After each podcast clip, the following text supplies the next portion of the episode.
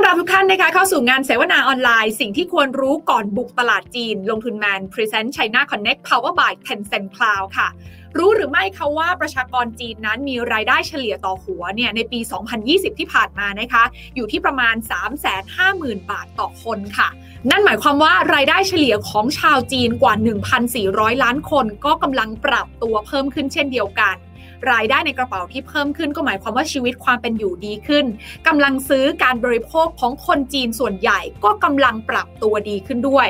โอกาสของตลาดจีนหลังโควิด -19 ผ่านพ้นไปกำลังจะกลับมาฟื้นตัวและเติบโตต่อขนาดไหน แต่การจัดระเบียบบ้านครั้งใหญ่ของทางการจีนที่ผ่านมาคำถามก็คือว่าจะกระทบกับเรื่องของกำลังซื้อ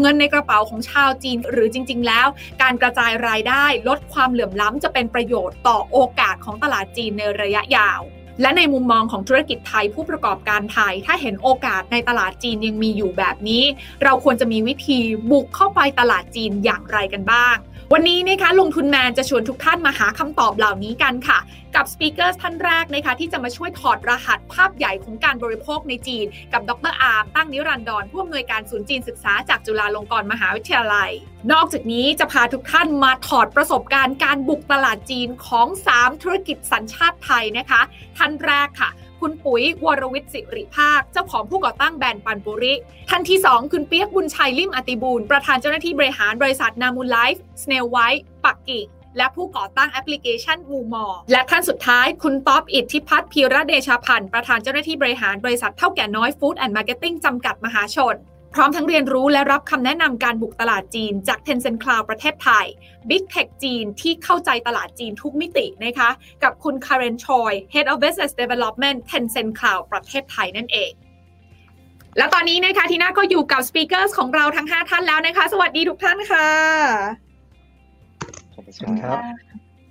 ก่อนอื่นเลยนะคะทีน่าขออนุญาตเริ่มต้นที่เรื่องของโอกาสในตลาดจีนกันก่อนนะคะ จริง ๆ แล้วเนี่ยตอนนี้ภาคการบริโภคในจีนเนี่ยเป็นยังไงกันบ้างคำถามนี้ต้องขออนุญาตให้อาจารย์อาร์มเนี่ยช่วยฉายภาพใหญ่ให้เราเข้าใจนิดนึง เพราะว่าที่ผ่านมาเราเห็นว่าทางการจีนเขามีการจัดระเบียบบ้านครั้งใหญ่เขามีการกระจายรายได้ อยากให้ทุกคนมีความเท่าเทียมกันมากขึ้นเนี่ยตรงนี้มันส่งผลกระทบต่อภาพรวมของการบริโภคในจีนมากน้อยขนาดไหนคะอาจารย์อาร์มคะขอบคุณครับคุณทีน่าคือผม ต้องเรียนก่อนว่าตอนนี้นะครับก็มีหลายคนถามว่าเศรษฐกิจจีนเนี่ยเป็นยังไงนะครับมีการสำรวจที่เมืองจีนครับคุณทีน่าเขาพบว่าในระยะสั้นเนี่ยคนรู้สึกว่าเศรษฐกิจไม่ดี แต่ว่าคนจีนเนี่ยยังมีความมั่นใจนะครับสูงมากกับแนวโน้มในระยะยาวนะครับเศรษฐกิจจีนไม่ดีตอนนี้นะครับมันก็มีหลายปัจจัยด้วยกันนะครับทั้งในเรื่องของโควิดนะครับทั้งในเรื่องของการปรับโครงสร้างพื้นฐานทางเศรษฐกิจ ซึ่งพยายามนะครับที่จะปรับจากเดิมที่เป็นเศรษฐกิจที่เน้นภาคอสังหาริมทรัพย์เน้นการลงทุนนะครับไปเป็นเน้นในเรื่องของการบริโภคมากขึ้นนะครับช่วงในระยะเวลาที่ปรับเนี่ยก็กระทบมากนิดหนึ่งนะครับจริงๆแล้วถ้าดูในปีโควิด แล้วก็ปีต่อมาเนี่ยตัวเลขของการบริโภคเนี่ยหลายคนบอกว่าไม่ค่อยสูงเท่าไหร่นะครับแต่ว่าจริงๆก็มีคนตั้งข้อสังเกตนะครับว่า ถ้าเทียบกับต่างประเทศเนี่ยก็ถือว่าสูงมากทีเดียวนะครับแต่ว่าผมคิดว่าถ้าโดยภาพรวมนะครับก็ต้องเรียนว่านโยบายระยะยาวของรัฐบาลจีนเนี่ยคือภายในเวลา 15 ปีนะครับจะเพิ่มชนชั้นกลางจาก 400 ล้านคนเป็น 800 ล้านคนนะครับถ้าเราเห็นภาพตรงนี้เนี่ยเราก็จะบอกว่าศักยภาพการบริโภคนะครับของจีนเนี่ยยังมหาศาลมาก แล้วก็ค่อนข้างชัดเจนนะครับว่ามีความต้องการที่จะเปลี่ยนจากการเติบโตโดยโมเดลของการส่งออก แล้วก็โมเดลโดยการลงทุนเนี่ยไปเป็นโมเดลที่เน้นพึ่งพาการบริโภค โดยเฉพาะการบริโภคภายในประเทศเนี่ยมากขึ้นนะครับเพราะฉะนั้นเนี่ยเมื่อมองอย่างนี้นะครับจริงๆแล้วก็ต้องพูดถึงว่ายังมีศักยภาพมหาศาลนะครับในการที่จะปลดปล่อยพลังการบริโภคของคน โดยเฉพาะชนชั้นกลางใหม่เนี่ยอีก 400 ล้านคนครับอืม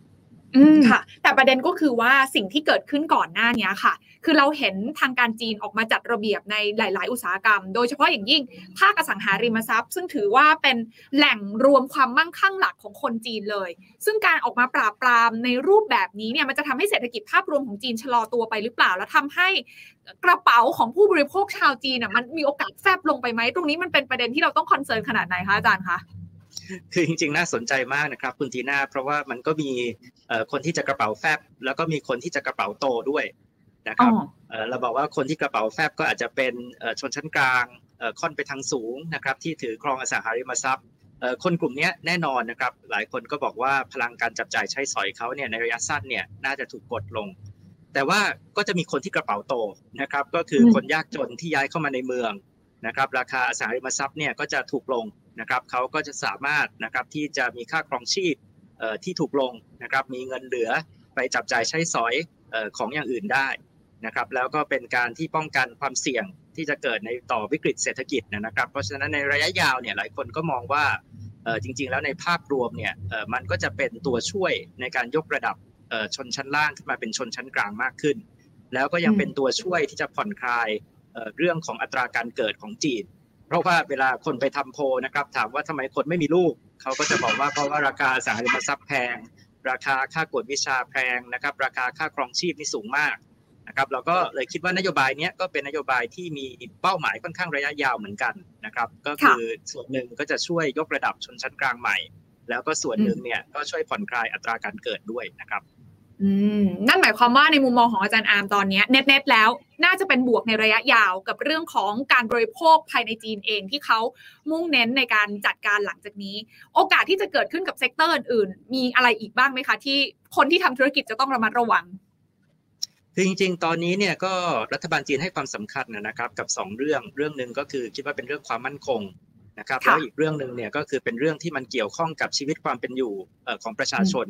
อันนี้เราก็จะเห็นว่าในบาง sector นะครับเช่นในเรื่องของราคายานะครับอันนี้ก็อาจจะมีการกำกับดูแล ในเรื่องของความปลอดภัยของอาหารนะครับเครื่องสำอางนะครับตรงนี้ก็จะมีการกำกับดูแลมากขึ้นนะครับเอ่อก็ก็ผมคิดว่าถ้ามันเป็น 2 เรื่องนี้นะครับก็คือถ้ามันเป็นเรื่องที่เกี่ยวกับความมั่นคงข้อมูลนะครับหรือเรื่องเกี่ยวกับปากท้องความปลอดภัยชีวิตความเป็นอยู่ประชาชนเนี่ย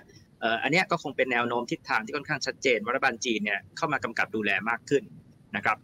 แต่ว่าผมคิดว่าทิศทางภาพใหญ่เนี่ยยังไงอันนี้ก็ไม่เปลี่ยนนะครับก็คือเป็นการยกระดับชนชั้นกลางในระยะยาว 15 ปีนะครับแน่นอนนะครับว่าในระยะสั้นเนี่ยผมคิดว่าถ้าเรามองกัน 2-3 ปีนี้เนี่ยก็อาจที่จะต้องเรียกว่าเศรษฐกิจเนี่ยการเติบโตเนี่ยจะถูกกดนะครับจากนโยบายของการปรับตัวระยะยาว แต่ว่ามันก็จะยังมีภาพบวกนะครับคุณทีน่าก็คือเรื่องของโควิด ว่าถ้าเมื่อไหร่ก็ตามเนี่ยที่จีนเปิดเมืองเนี่ยอันนั้นน่ะก็จะเป็นอีกตัวหนึ่งนะครับที่ช่วยกระตุ้นการจับจ่ายใช้สอยกระตุ้นพลังการบริโภคอีกระลอกหนึ่งที่เป็นช่วงระยะสั้นและระยะกลางนะครับ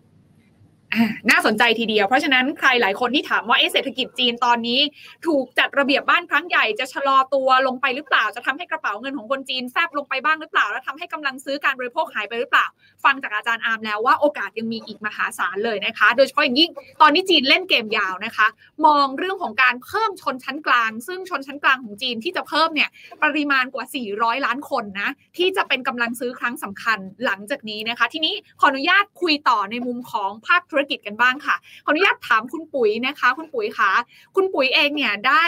ทำการรุกตลาดจีนอย่างชัดเจนมากขึ้นในช่วงปี 2 ปีที่ผ่านมากับแบรนด์ปันปุริเนาะเครื่องหอมสัญชาติไทยที่ตอนนี้เนี่ยโอ้โหคนจีนถูกอกถูกใจขายดีมากนะคะ อยากให้คุณปุ๋ยเล่าให้ฟังนิดนึงว่า ในมุมมองของปันปุริเองเราเห็นโอกาสอะไรในตลาดจีนบ้างคะ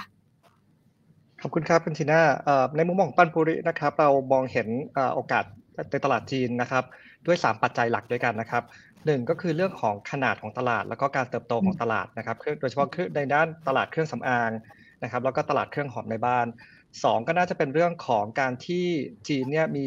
ผู้บริโภคนะครับออนไลน์เยอะขึ้นอย่างก้าวกระโดดนะครับ เดี๋ยวผมจะมี Data ให้ให้ให้ให้คุยที่หลังนะครับ แล้วข้อที่ 3 คงจะเป็นการที่ในยุคก่อนโควิดนะครับ แล้วก็ในระยะยาวเนี่ยนักท่องเที่ยวจีนเนี่ยนิยมมาประเทศไทยอย่างมากนะครับฉะนั้นก็จะเป็นโอกาสสำคัญของแบรนด์ไทยอย่างปันปุรินะครับ เรามาดูกันที่ข้อที่1นะครับในด้านของขนาดแล้วก็การเติบโตของตลาดนะครับ ในกลุ่มอุตสาหกรรมความงามแล้วกันนะครับใน beauty industry เนี่ยนะครับตลาดจีนมีขนาดใหญ่มากเลยครับคุณทีน่า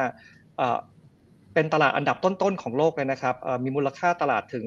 2.4 ล้านล้านบาทนะครับแล้วก็เติบโตเนี่ยเขา forecast กันว่าน่าจะเติบโตอย่างน้อย 6%ขึ้นไปนะครับในอีกระยะ 4-5 ปีข้างหน้าเลยทีเดียวนะครับนั่นก็เพราะว่าคนจีนมีรายได้สูงขึ้นนะครับมี female consumption growing female consumption ดีขึ้นนะครับ แล้วก็คนจีนให้ความสนใจเรื่องเกี่ยวกับ safety นะครับของผลิตภัณฑ์ แล้วก็เทรนด์ของการรักสุขภาพมากขึ้นนะครับฉะนั้นตลาดเครื่องสำอาง ที่เกี่ยวกับผลิตภัณฑ์ที่มาจากธรรมชาติแล้วก็ออร์แกนิกเนี่ยก็จะได้รับความนิยมเพิ่มขึ้นนะครับ นอกจากนั้นพวกตลาดน้ำหอม ตลาดเครื่องหอมในบ้านนะครับ ก็เติบโตอย่างมากนะครับ ก็อันนี้จะเป็นเรื่องของไ price growth นะครับ ส่วนในด้านข้อที่ 2 คือการที่คนจีนเนี่ย online shopping กันเยอะมากขึ้นนะครับ ต้องบอกว่าใน 10 ปีที่ผ่านมาเนี่ยนะครับคนที่ช้อปปิ้งออนไลน์ของจีนเนี่ยโตขึ้นถึง 34 เท่านะครับ เทียบกับ ในอันดับของทั่วทั่วโลกแล้วนะครับ ซึ่ง 9 เท่าเท่านั้นเองจะเห็นว่าคนจีนเนี่ยช้อปปิ้งออนไลน์กันอย่างก้าวกระโดดมากๆเราคงเคยได้ยินเทศกาลสำคัญต่างๆนะครับ 11 11 12 12 นะครับ ตอนนี้นะครับก็จะมีการเติบโตเยอะมากคนจีนเนี่ย online shopping กัน 782 ล้านคนนะครับถือว่าเป็นตลาดที่ใหญ่มากๆนะครับฉะนั้นก็เหมาะกับแบรนด์ไทยนะครับที่อยากจะเข้าไปขายในตลาดจีนนะครับโดยเฉพาะเส้นทางออนไลน์ แล้วข้อที่ 3 คงจะเป็นการที่นักท่องเที่ยวจีนเนี่ยนิยมมาเที่ยวเมืองไทยมากๆนะครับประเทศไทยเนี่ยเป็นอันดับที่ 1 ของนักท่องเที่ยวจีนเลยนะครับก่อนก่อนยุคโควิดนะครับ ซึ่งเราก็เชื่อว่านักท่องเที่ยวจีนจะกลับมาได้อีกนะครับในสองสามปีข้างหน้าครับ อืมโอเค เห็นภาพสำหรับปันปุรินะคะ ที่มองโอกาสของตลาดจีนเนี่ย ชัดเจนมากแล้วก็ทำการบุกไปแล้ว แล้วก็ประสบความสำเร็จมากพอสมควรเลยในช่วงแรกนะคะสตอรี่ของปันปุริก็จะคล้ายๆ กับทางเท่าแก่น้อยเหมือนกันวันนี้ ได้รับเกียรติจากคุณท็อปด้วยนะคะ คือเป็นกระแสของนักท่องเที่ยวจีนที่มาไทยแล้วได้เห็นแบรนด์ปันปุริเหมือนกับช่วงหนึ่งที่โอ้โหเท่าแก่น้อยฟีเวอร์มากนะคะสำหรับนักท่องเที่ยวจีน จนกระทั่งเท่าแก่น้อยเห็นโอกาส แล้วก็เลือกที่จะไปบุกตลาดจีนด้วยตัวเองนะคะ จนถึงทุกวันนี้ก็ยังเป็นแบรนด์สาหร่ายอันดับต้นๆในใจของคนจีนด้วย อยากให้คุณต๊อบเล่าให้ฟังนิดนึงค่ะว่า มุมมองของโอกาสในตลาดจีน ก่อนหน้านี้เข้าใจว่าคุณต๊อบเห็นโอกาสมาตลอดเลย แต่ว่าระยะหลังๆ พอได้เข้าไปแล้วเนี่ย เห็นความท้าทายอะไรเพิ่มเติมไหมแล้วเรากำลังมองตลาดจีนยังไงต่อคะสำหรับเท่าแก่น้อยค่ะคุณต๊อบค่ะจริงๆจริง ๆ ก็ต้องบอกว่าจีนเนี่ยก็ต้องก็เป็นตลาดที่หอมหวานนะครับ ก็ต้องบอกว่าเป็นตลาดที่หอมหวานแล้วก็เป็นสวรรค์ของแบบ นักธุรกิจอะ คือใครจอดตลาดจีนได้ แค่เพียงแบบเอาว่ามีแชร์สักหนึ่งเปอร์เซ็นหรือห้าเปอร์เซ็นเนี่ย ผมว่ามันก็เลี้ยงบริษัทได้แบบแบบสบายแล้วจะเจาะยังไงหนึ่งเปอร์เซ็นห้าเปอร์เซ็นคือตลาดจีนเนี่ยพูดพูดแล้วเหมือนฟังฟังแล้วเหมือนง่ายคือแค่หนึ่งเปอร์เซ็นก็พอละแต่ไอหนึ่งเปอร์เซ็นที่มันจะได้มาเนี่ย มันยากมากเลยครับ มันตลาดมันการมีการแข่งขันสูง ซึ่งทุกคนรู้อยู่แล้วว่าว่า ว่ามันมีความท้าทายยังไง ผมไม่ต้องพูดเยอะแล้วเพราะว่าทุกคนก็เห็นภาพอยู่แล้วว่าจีนในแข่งขันสูงมากๆ ผู้ประกอบการก็เก่งมาก ๆ จะต้องมี mindset ที่ที่เอ่อค่อนข้างที่จะเอ่อมันมี mindset อันหนึ่งที่แบบว่า เวลาขายจีนเนี่ยมันจะต้องมี mindset อันหนึ่งเลยว่าสำหรับผมนะ อันนี้ผมไม่แน่ใจว่าคนอื่น คิดยังไง แต่ว่าสำหรับผมคิดว่า อืม วันนี้ดีหรือแย่ก็ยังไม่รู้ค่ะคือบางครั้งเนี่ย เราได้ partner ดีนะครับ อย่างผมเนี่ยผมได้ partner แบบเป็นชื่อ Orion เนี่ยเป็นบริษัทในตลาดทรัพย์เลยนะฮะก็มียอดขายประมาณปีหนึ่งเนี่ยสามสี่หมื่นล้านบาท ยอดขายในจีนอย่างเดียวนะครับ ไม่รวมที่อื่นของเขา ตอนนั้นเนี่ย เราก็คิดว่าดีนะ เพราะแบบโหแค่เราแบบได้ไปส่วนหนึ่งของยอดขายห้าเปอร์เซ็นต์ของสิบเปอร์เซ็นต์ของพอร์ตเขาเนี่ยหัวเถ้าแก่น้อยก็สบายแล้วใช่ไหมครับวันนั้นเราก็คิดว่าโอ้วันนี้เป็นคงเป็นวันดีมากเป็นสัญญาเป็น distributor แต่กลับกลายเป็นว่าโควิดมา พอโควิดมาปุ๊บพอเซ็นสัญญาปุ๊บปีต่อมาโควิดมาเลย ทุกอย่างมันก็ไม่เป็นตามที่คิดคืออะไรต่างๆ มันก็เปลี่ยนเช่น การที่เขาจะโฟกัสสินค้าเราเหมือนที่เคยคุยกันไว้ก็เปลี่ยนเป็นเขาก็ต้องมาโกตัว go to ในตัวสินค้าเขาอันเดิมก่อนเพราะว่าเขาก็ได้รับผลกระทบเยอะอะไรเช่นอะไรพวกนี้ครับอีเวนต์แม้กระทั่งแบบย้อนกลับไปเมื่อแบบเท่าแก่น้อยเข้าตลาดจีแล้วสักเซสเนี่ยจริงๆ เราก็เริ่มจากโมเดลdistributor ก็คือเรามี2 distributor ที่ คนหนึ่งเนี่ยทำทางภาคเหนือ อีกคนหนึ่งเนี่ยทำทางภาคใต้ ตอนนั้นเนี่ยเรายังไม่ได้เข้าใจตลาดจีนว่าเฮ้ยมันต้องแบ่งเป็น tier เป็นอะไรอย่างเงี้ยนะครับ เรามองว่าเออแบ่งเป็นง่าย ๆ ก่อนคือเหนือกับใต้อะไรอย่างเงี้ยครับ ซึ่งพอทำไปยอดขายจนแบบมามาถึงจุดจุดหนึ่งเนี่ยโอ้ยอดขายตอนนั้นก็ประมาณเกือบเกือบสองพันล้านนะครับ ตลาดจีนเถ้าแก่น้อยอะก็เป็นตลาดที่ใหญ่ที่สุดของเถ้าแก่น้อยละแล้วก็มี profit margin ที่ดี แต่ปรากฏว่า partner เจ้าหนึ่งที่ถือยอดขายเราอยู่ประมาณ หกเจ็ดสิบเปอร์เซ็นต์เนี่ย คือก็ไปทำอีกมือหนึ่งเขาก็ไปทำแบรนด์สินค้าเลียนแบบเรา ออกแบรนด์ชื่อเดียวกันเลยนะครับ แล้วก็ยี่ห้ออะไรเนี่ย อะไรโลโก้นี่คล้ายกันมากเลยถ้าจะแบบคือต้องถ้าถ้าไม่ได้รู้จักเถ้าแก่น้อยจริงนี่อาจจะซื้อผิดได้อะครับ ใช่ ฉะนั้นเนี่ยเอ่อตรงนั้นก็ทำให้เรามีผลกระทบในการที่เราต้องมานั่งเอ่อมาเฟดกลยุทธ์เราก็คือตอนนั้นเราก็ค่อยๆเฟดของเขาออกแล้วก็หาคนใหม่เข้ามาแทน ซึ่งตอนนั้นยอมรับจริงๆว่า เพราะยอดมันใหญ่มาก คือเจ็ดสิบเปอร์เซ็นของของเมืองจีนเนี่ยเป็นพันกว่าล้านนะครับ เป็นพันกว่าล้านเนี่ยมาเทียบกับ total sale ของเท่าแก่น้อยเนี่ยก็เกือบสามสิบเปอร์เซ็นต์ตอนนั้นนะครับณตอนนั้น ฉะนั้นเนี่ยถ้ายอดหายไปสามสิบเปอร์เซ็นเนี่ยฟิกคอร์สต่างๆมันกินขึ้นมาทันทีฉะนั้นตอนนั้นเถ้าแก่น้อยก็มีผลกระทบเรื่องนี้ ฉะนั้นจะจะเลยก็เลยอยากจะบอกว่าคือจีนเนี่ยเป็นตลาดที่หอมหวานอยู่ละผมผมผมว่าทุกคนรู้อะแต่ว่าโจทย์ก็คือว่า คุณมีความพร้อมแค่ไหนที่จะเข้าไป แล้วก็ถ้าเกิดมันมีการเปลี่ยนแปลงอะไรอย่างเงี้ย พวกเนี้ยคุณมีการรับมือยังไง มีการเตรียมความพร้อมรับมือยังไง เพราะว่าคือต้องบอกว่าอย่างที่พี่ทีน่ารู้ว่าตั้งแต่โควิดมาเนี่ย ผมก็มีกลยุทธ์นโยบายก็คือโกสามโก go firm go board go global นะครับซึ่งตอนนี้ก็ยังอยู่ในโฟกัสในเรื่องของ go firm อยู่ go firm ก็คือเราก็พยายามที่จะ balance นะครับ อะไรที่เป็นความเสี่ยงอะไรที่ไม่มีประสิทธิภาพ แล้วก็ทำให้กลับมาประสิทธิภาพทำให้ core business มันแข็งแรงขึ้น ใช่ไหมครับ อย่างอย่างตัวจีนเนี่ยเมื่อก่อนเนี่ยยอดขายประมาณเอ่อ total sale ของของ portfolio เถ้าแก่น้อยเนี่ยสามสิบห้าเปอร์เซ็นต์นะครับใหญ่กว่าในประเทศไทยแล้ว ช่วงที่มัน peak ครับ ทั้งที่ไทยเนี่ยเป็นจุดเริ่มต้นจุดสตาร์ทนะครับ ที่เหลือก็เป็นประเทศอื่นอะไรเงี้ย ดังนั้นเนี่ยผมคิดว่าต่อไปนโยบายของเถ้าแก่น้อยเนี่ยก็ยังคงเน้นเรื่องจีนอยู่แหละ ก็คงพยายามทำให้จีนเนี่ยกลับไป firm มียอดขายใกล้เคียงเดิมคือประมาณพันห้าถึงสองพันล้าน ซึ่งทิศทางก็ ดีขึ้นเรื่อยๆ ตั้งแต่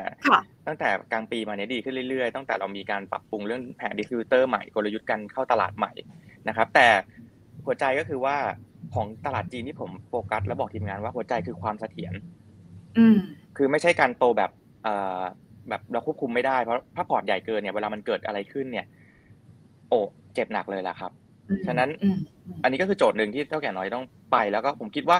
ก็คงเป็นโจทย์หนึ่งที่แบบใครที่ทำธุรกิจจีนก็ต้องคิดตรงนี้ให้รอบคอบ แล้วก็คือนอกจากเรื่อง mindset แล้วเนี่ยก็ต้องมองถึงโมเมนตัมด้วยนะครับสมมุติว่าคุณอยากจะเข้าตลาดจีนเนี่ย คุณต้องมองว่าผมคิดว่าอยู่ดีสุ่มสี่สุ่มห้าแบบเอ้ยจะคิด product ตัวนี้แล้วเข้าไปขายเลยอันเนี้ย ผมว่าเออยากเหมือนกันยากเหมือนกันมีความเสี่ยงเยอะมากๆแม้จะเป็นตลาดใหญ่ที่มี consumer หลากหลายมากด้วยความที่เป็นตลาดใหญ่ consumer หลากหลายมากคู่แข่งก็เยอะ โปรดักที่มีเหมือนกับเราก็จะเยอะนะครับฉะนั้นเราจะต้องคิดก่อนว่าจุด tipping point ของเราคืออะไรนะครับ ว่าเราที่จะเข้าไปตลาดได้อย่างผมยกตัวอย่างเท่าแก่น้อยก็ได้นะครับ จุด tipping point เท่าแก่น้อยอันแรกเลยก็คือว่าเท่าแก่น้อยเนี่ยมีชื่อเสียงมีสตอรี่ที่ดีในประเทศไทยก่อนแล้วก็เริ่มส่งออกทำตลาดในต่างประเทศสิงคโปร์ฮ่องกงอะไรอย่างเงี้ยมันทำให้แบรนด์เท่าแก่น้อยเนี่ยพอมีชื่อเสียง พอเป็นที่รู้จักมีคุณภาพการันตีในระดับหนึ่งนะครับ จุด tipping point ที่สองเนี่ยที่ทำให้เถ้าแก่น้อยได้ส่งออกไปจีนสำสำเร็จเนี่ยก็คือจุดที่มีนักท่องเที่ยวมาเที่ยวเมืองไทยเยอะมากขึ้นเรื่อยๆ จากหนังเรื่อง Lost in Thailand ถ้าใครจำได้เนี่ยหลังจากหนังเรื่องเรื่องนั้นฉายเนี่ยโอ้การท่องเที่ยวประเทศไทยนี่จีนบูมมากบูมมากๆนะครับ แล้วซึ่งซึ่งนั่นคือจุด tipping point แต่ว่าสิ่งสำคัญก็คือว่าคุณต้องตามเทรนด์ให้ทันด้วย ก็คือเถ้าแก่น้อยก็โชคดีพอมันมีคนจีนเริ่มเข้ามาเที่ยวเยอะเนี่ยเราก็เริ่มไปจับ ตลาดนักท่องเที่ยวจีนเริ่มไปสร้าง kiosk สร้างจุดต่างๆไว้สำหรับเสิร์ฟให้นักท่องเที่ยวจีนสามารถซื้อสินค้าเราได้ง่าย distribution ที่เข้าถึงเขาได้ง่าย ในราคาที่เขาไม่ถูกเอาเปรียบอะไรอย่างเงี้ยครับพวกนี้ก็คือจุดหนึ่งเลยที่เป็น tipping point ที่ต้องต้องทำพอคนจีนซื้อของไปฝากบ้านเยอะๆก็กลายเป็นเหมือนแบบน้ำซึมบ่อทรายอะครับกลยุทธ์น้ำซึมบ่อทรายมันก็คือ คนก็จะรู้จักไปเรื่อยๆเหมือนแบบ คนไปญี่ปุ่นไปซื้อโตเกียวบานาน่าไอคนกิน คนซื้อไม่ได้กินคนกินกันเป็นคน คนไม่ได้ซื้ออย่างเงี้ยครับก็เหมือนกลยุทธ์น้ำซึมบ่อทรายไปเรื่อยสุดท้ายเนี่ยผมว่า tipping point อันที่สามของเถ้าแก่น้อยคือว่า partner local partner จริง ๆ เนี่ยเอ่อผมอาจจะไม่ได้ข้าเล่าให้ใครฟังมากจริงๆเถ้าแก่น้อยเนี่ยเคยทำตลาดในประเทศจีนเนี่ยเมื่อสิบกว่าปีที่แล้วละแต่ว่าไม่ success เพราะว่าตอนนั้นเนี่ยเราผ่านบริษัทที่เป็นบริษัทเอ่อคล้ายๆบริษัทที่เป็นอเมริกันนะครับแต่เขามี distributor ในจีน ซึ่งตอนนั้นเข้าไปขายเนี่ยต้องบอกว่าไม่ success กันกำหนดกลยุทธ์ต่างๆเนี่ยมันไม่สอดคล้องกับกับกลุ่มเป้าหมายหรือช่องทางที่เราไปขายให้กับกลุ่มเป้าหมาย แต่พอเรา tipping point ของเราเนี่ยที่เราพูดถึงอันที่สามเนี่ยคือเราได้ partner มาที่เป็น local partner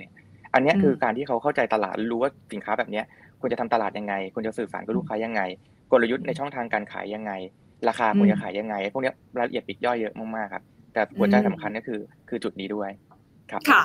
เห็นภาพมากเลยค่ะ เพราะว่าสิ่งที่คุณต๊อบเล่าให้เราฟังเนี่ยคือประสบการณ์ตรงที่เท่าแก่น้อยเจอมา เท่าแก่น้อยไปตลาดจีนเนี่ยนะคะ หลายคนมองว่าโอ้โหสักเซสมากเลย แต่ว่าระหว่างทางคุณต๊อบบอกเองว่า มันมีความท้าทายเกิดขึ้นตลอดเวลานะคะ ทีนี้จำได้มีช่วงหนึ่งได้มีโอกาสไปอยู่จีนนะคะ คนจีนจะเรียกเถ้าแก่น้อยว่าเสี่ยวเหลาปั่นใช่ไหมคะคนจะฮิตมากเลยสำหรับแบรนด์นี้นะคะ แต่ว่า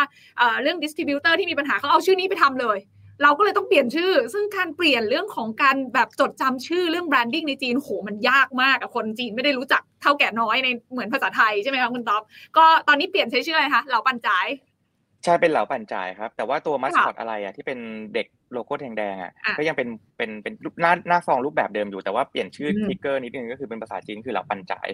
คุณทีน่าคิดดูอะครับ แบบใช้โปรโมทใช้เงินสร้างการตลาด ทำเท่าแก่น้อยมาห้าปีเสี่ยวเหลาปั่นมาห้าปี วันหนึ่งอยู่ดีต้องมาเปลี่ยนเป็นเหลาปั่นจ่ายต้องโปรโมทใหม่อีกรอบนึงไงแล้วกว่าจะทิกเกอร์กลับมาได้ยอดขายตรงมาถึงตรงนี้ได้เนี่ยโอ้โห ผมบอกเลยว่าตั้งแต่ผมเติบโตทำธุรกิจมาสิบเจ็ดสิบแปดปีอะเมืองจีนทำให้ผมเหงื่อแตกที่สุดแล้วครับนี่แหละคือเหตุผลมันยากจริง ๆ มันยากจริงๆผมทุ่มเทwisdom และกำลังทุกอย่างในการที่จะได้มันกลับมาเนี่ยครับ ค่ะเข้าใจเลยครับ ค่ะ นี่เป็นเหตุผลว่าทำไม session นี้ต้องมีคุณท็อปค่ะ เพราะอยากให้คุณท็อปมาแชร์ประสบการณ์แบบนี้เนี่ยแหละนะคะ ซึ่งเดี๋ยวจะมาให้คุณท็อปเล่าต่อว่า เอ๊ะแล้วยังไงต่อพอเจอเรื่องของความท้าทายแบบนี้ แต่คุณท็อปก็ยังบอกอยู่ว่าตลาดจีนมันหอมหวาน เพราะฉะนั้นโอกาสมันยังคุ้มค่าเสมอ แล้วยังพร้อมที่จะยังกลับไปเสมอด้วยในตลาดจีนนะคะ มาตรการ go firm นโยบาย go firm ในตลาดจีนหลังจากนี้เถ้าแก่น้อยจะเป็นยังไงเดี๋ยวให้คุณท็อปมาเล่าให้ฟังต่อ แต่ทีนี้ อย่างที่คุณต๊อบบอกเลยว่าตลาดจีนโหดหินมาก แล้วก็มีลักษณะเฉพาะหลายอย่างคำถามนี้เนี่ยทีน่าเชื่อว่าคนที่จะอธิบายภาพได้ดีที่สุดเนี่ยคือ คุณเปียกนะคะ คุณเปียกคุณบุญชัยนะคะ ที่อยู่ในตลาดจีนเนี่ยเกือบ 20 ปีแล้วใช่ไหมคะไหมคะคุณเปียกคะจริงๆต้องต้องบอกว่าอยู่ที่ประเทศจีนมา 16 ปีนะครับ แต่ว่าทำธุรกิจ ทำธุรกิจจริง ๆ ก็ประมาณ 10 กว่าปีนะครับ 10 ปีต้นๆนะครับ ซึ่งช่วง 7-8 ปีที่ผ่านมาเนี่ยก็มีโอกาสได้ทำธุรกิจที่นำสินค้าไทยมาทำตลาดที่ประเทศจีนนะครับ ก็ต้องอย่างที่ตะกี้นี้ทั้งคุณท็อปเองนะครับ หรือว่าคุณปุ๋ยเนี่ยได้พูดขึ้นมานะครับ ก็คือจีนแน่นอนว่าใครๆก็หมายตามมาที่จีนนะครับ ไม่ใช่ประเทศไทยอย่างเดียวนะครับ ทุกๆประเทศอะ โดยเฉพาะถ้าเกิดอยู่ในกลุ่มของเครื่องสำอางนะครับ ก็มีทั้งเกาหลีญี่ปุ่น ซึ่งเขาก็มีเทคโนโลยีการผลิตนะครับ ที่ค่อนข้างล้ำหน้าเราเขาก็มาตั้งโรงงานที่นี่เลยนะครับ เพราะฉะนั้นในกลุ่มของเครื่องสำอางเนี่ยต้องเรียนตามตรงว่าคือค่อนข้างโหดหินมากทีเดียวนะครับ ทีนี้อยากจะถ้าเกิดมีใครที่สนใจในประเทศจีนเนี่ยจริงๆช่วงนี้นะครับช่วงนี้เนื่องจากว่ามันมีโควิดเนี่ย วิธีการที่ทำได้ดีที่สุดในขณะนี้เนี่ยก็คือจริง ๆ เราสะสมกำลังที่ประเทศไทยทำตลาดที่ประเทศไทยให้ดีก่อน เพราะว่าถ้าเกิดกระโดดมาทำตลาดที่จีนเลยนะครับ จะต้องต้องบอกเลยว่า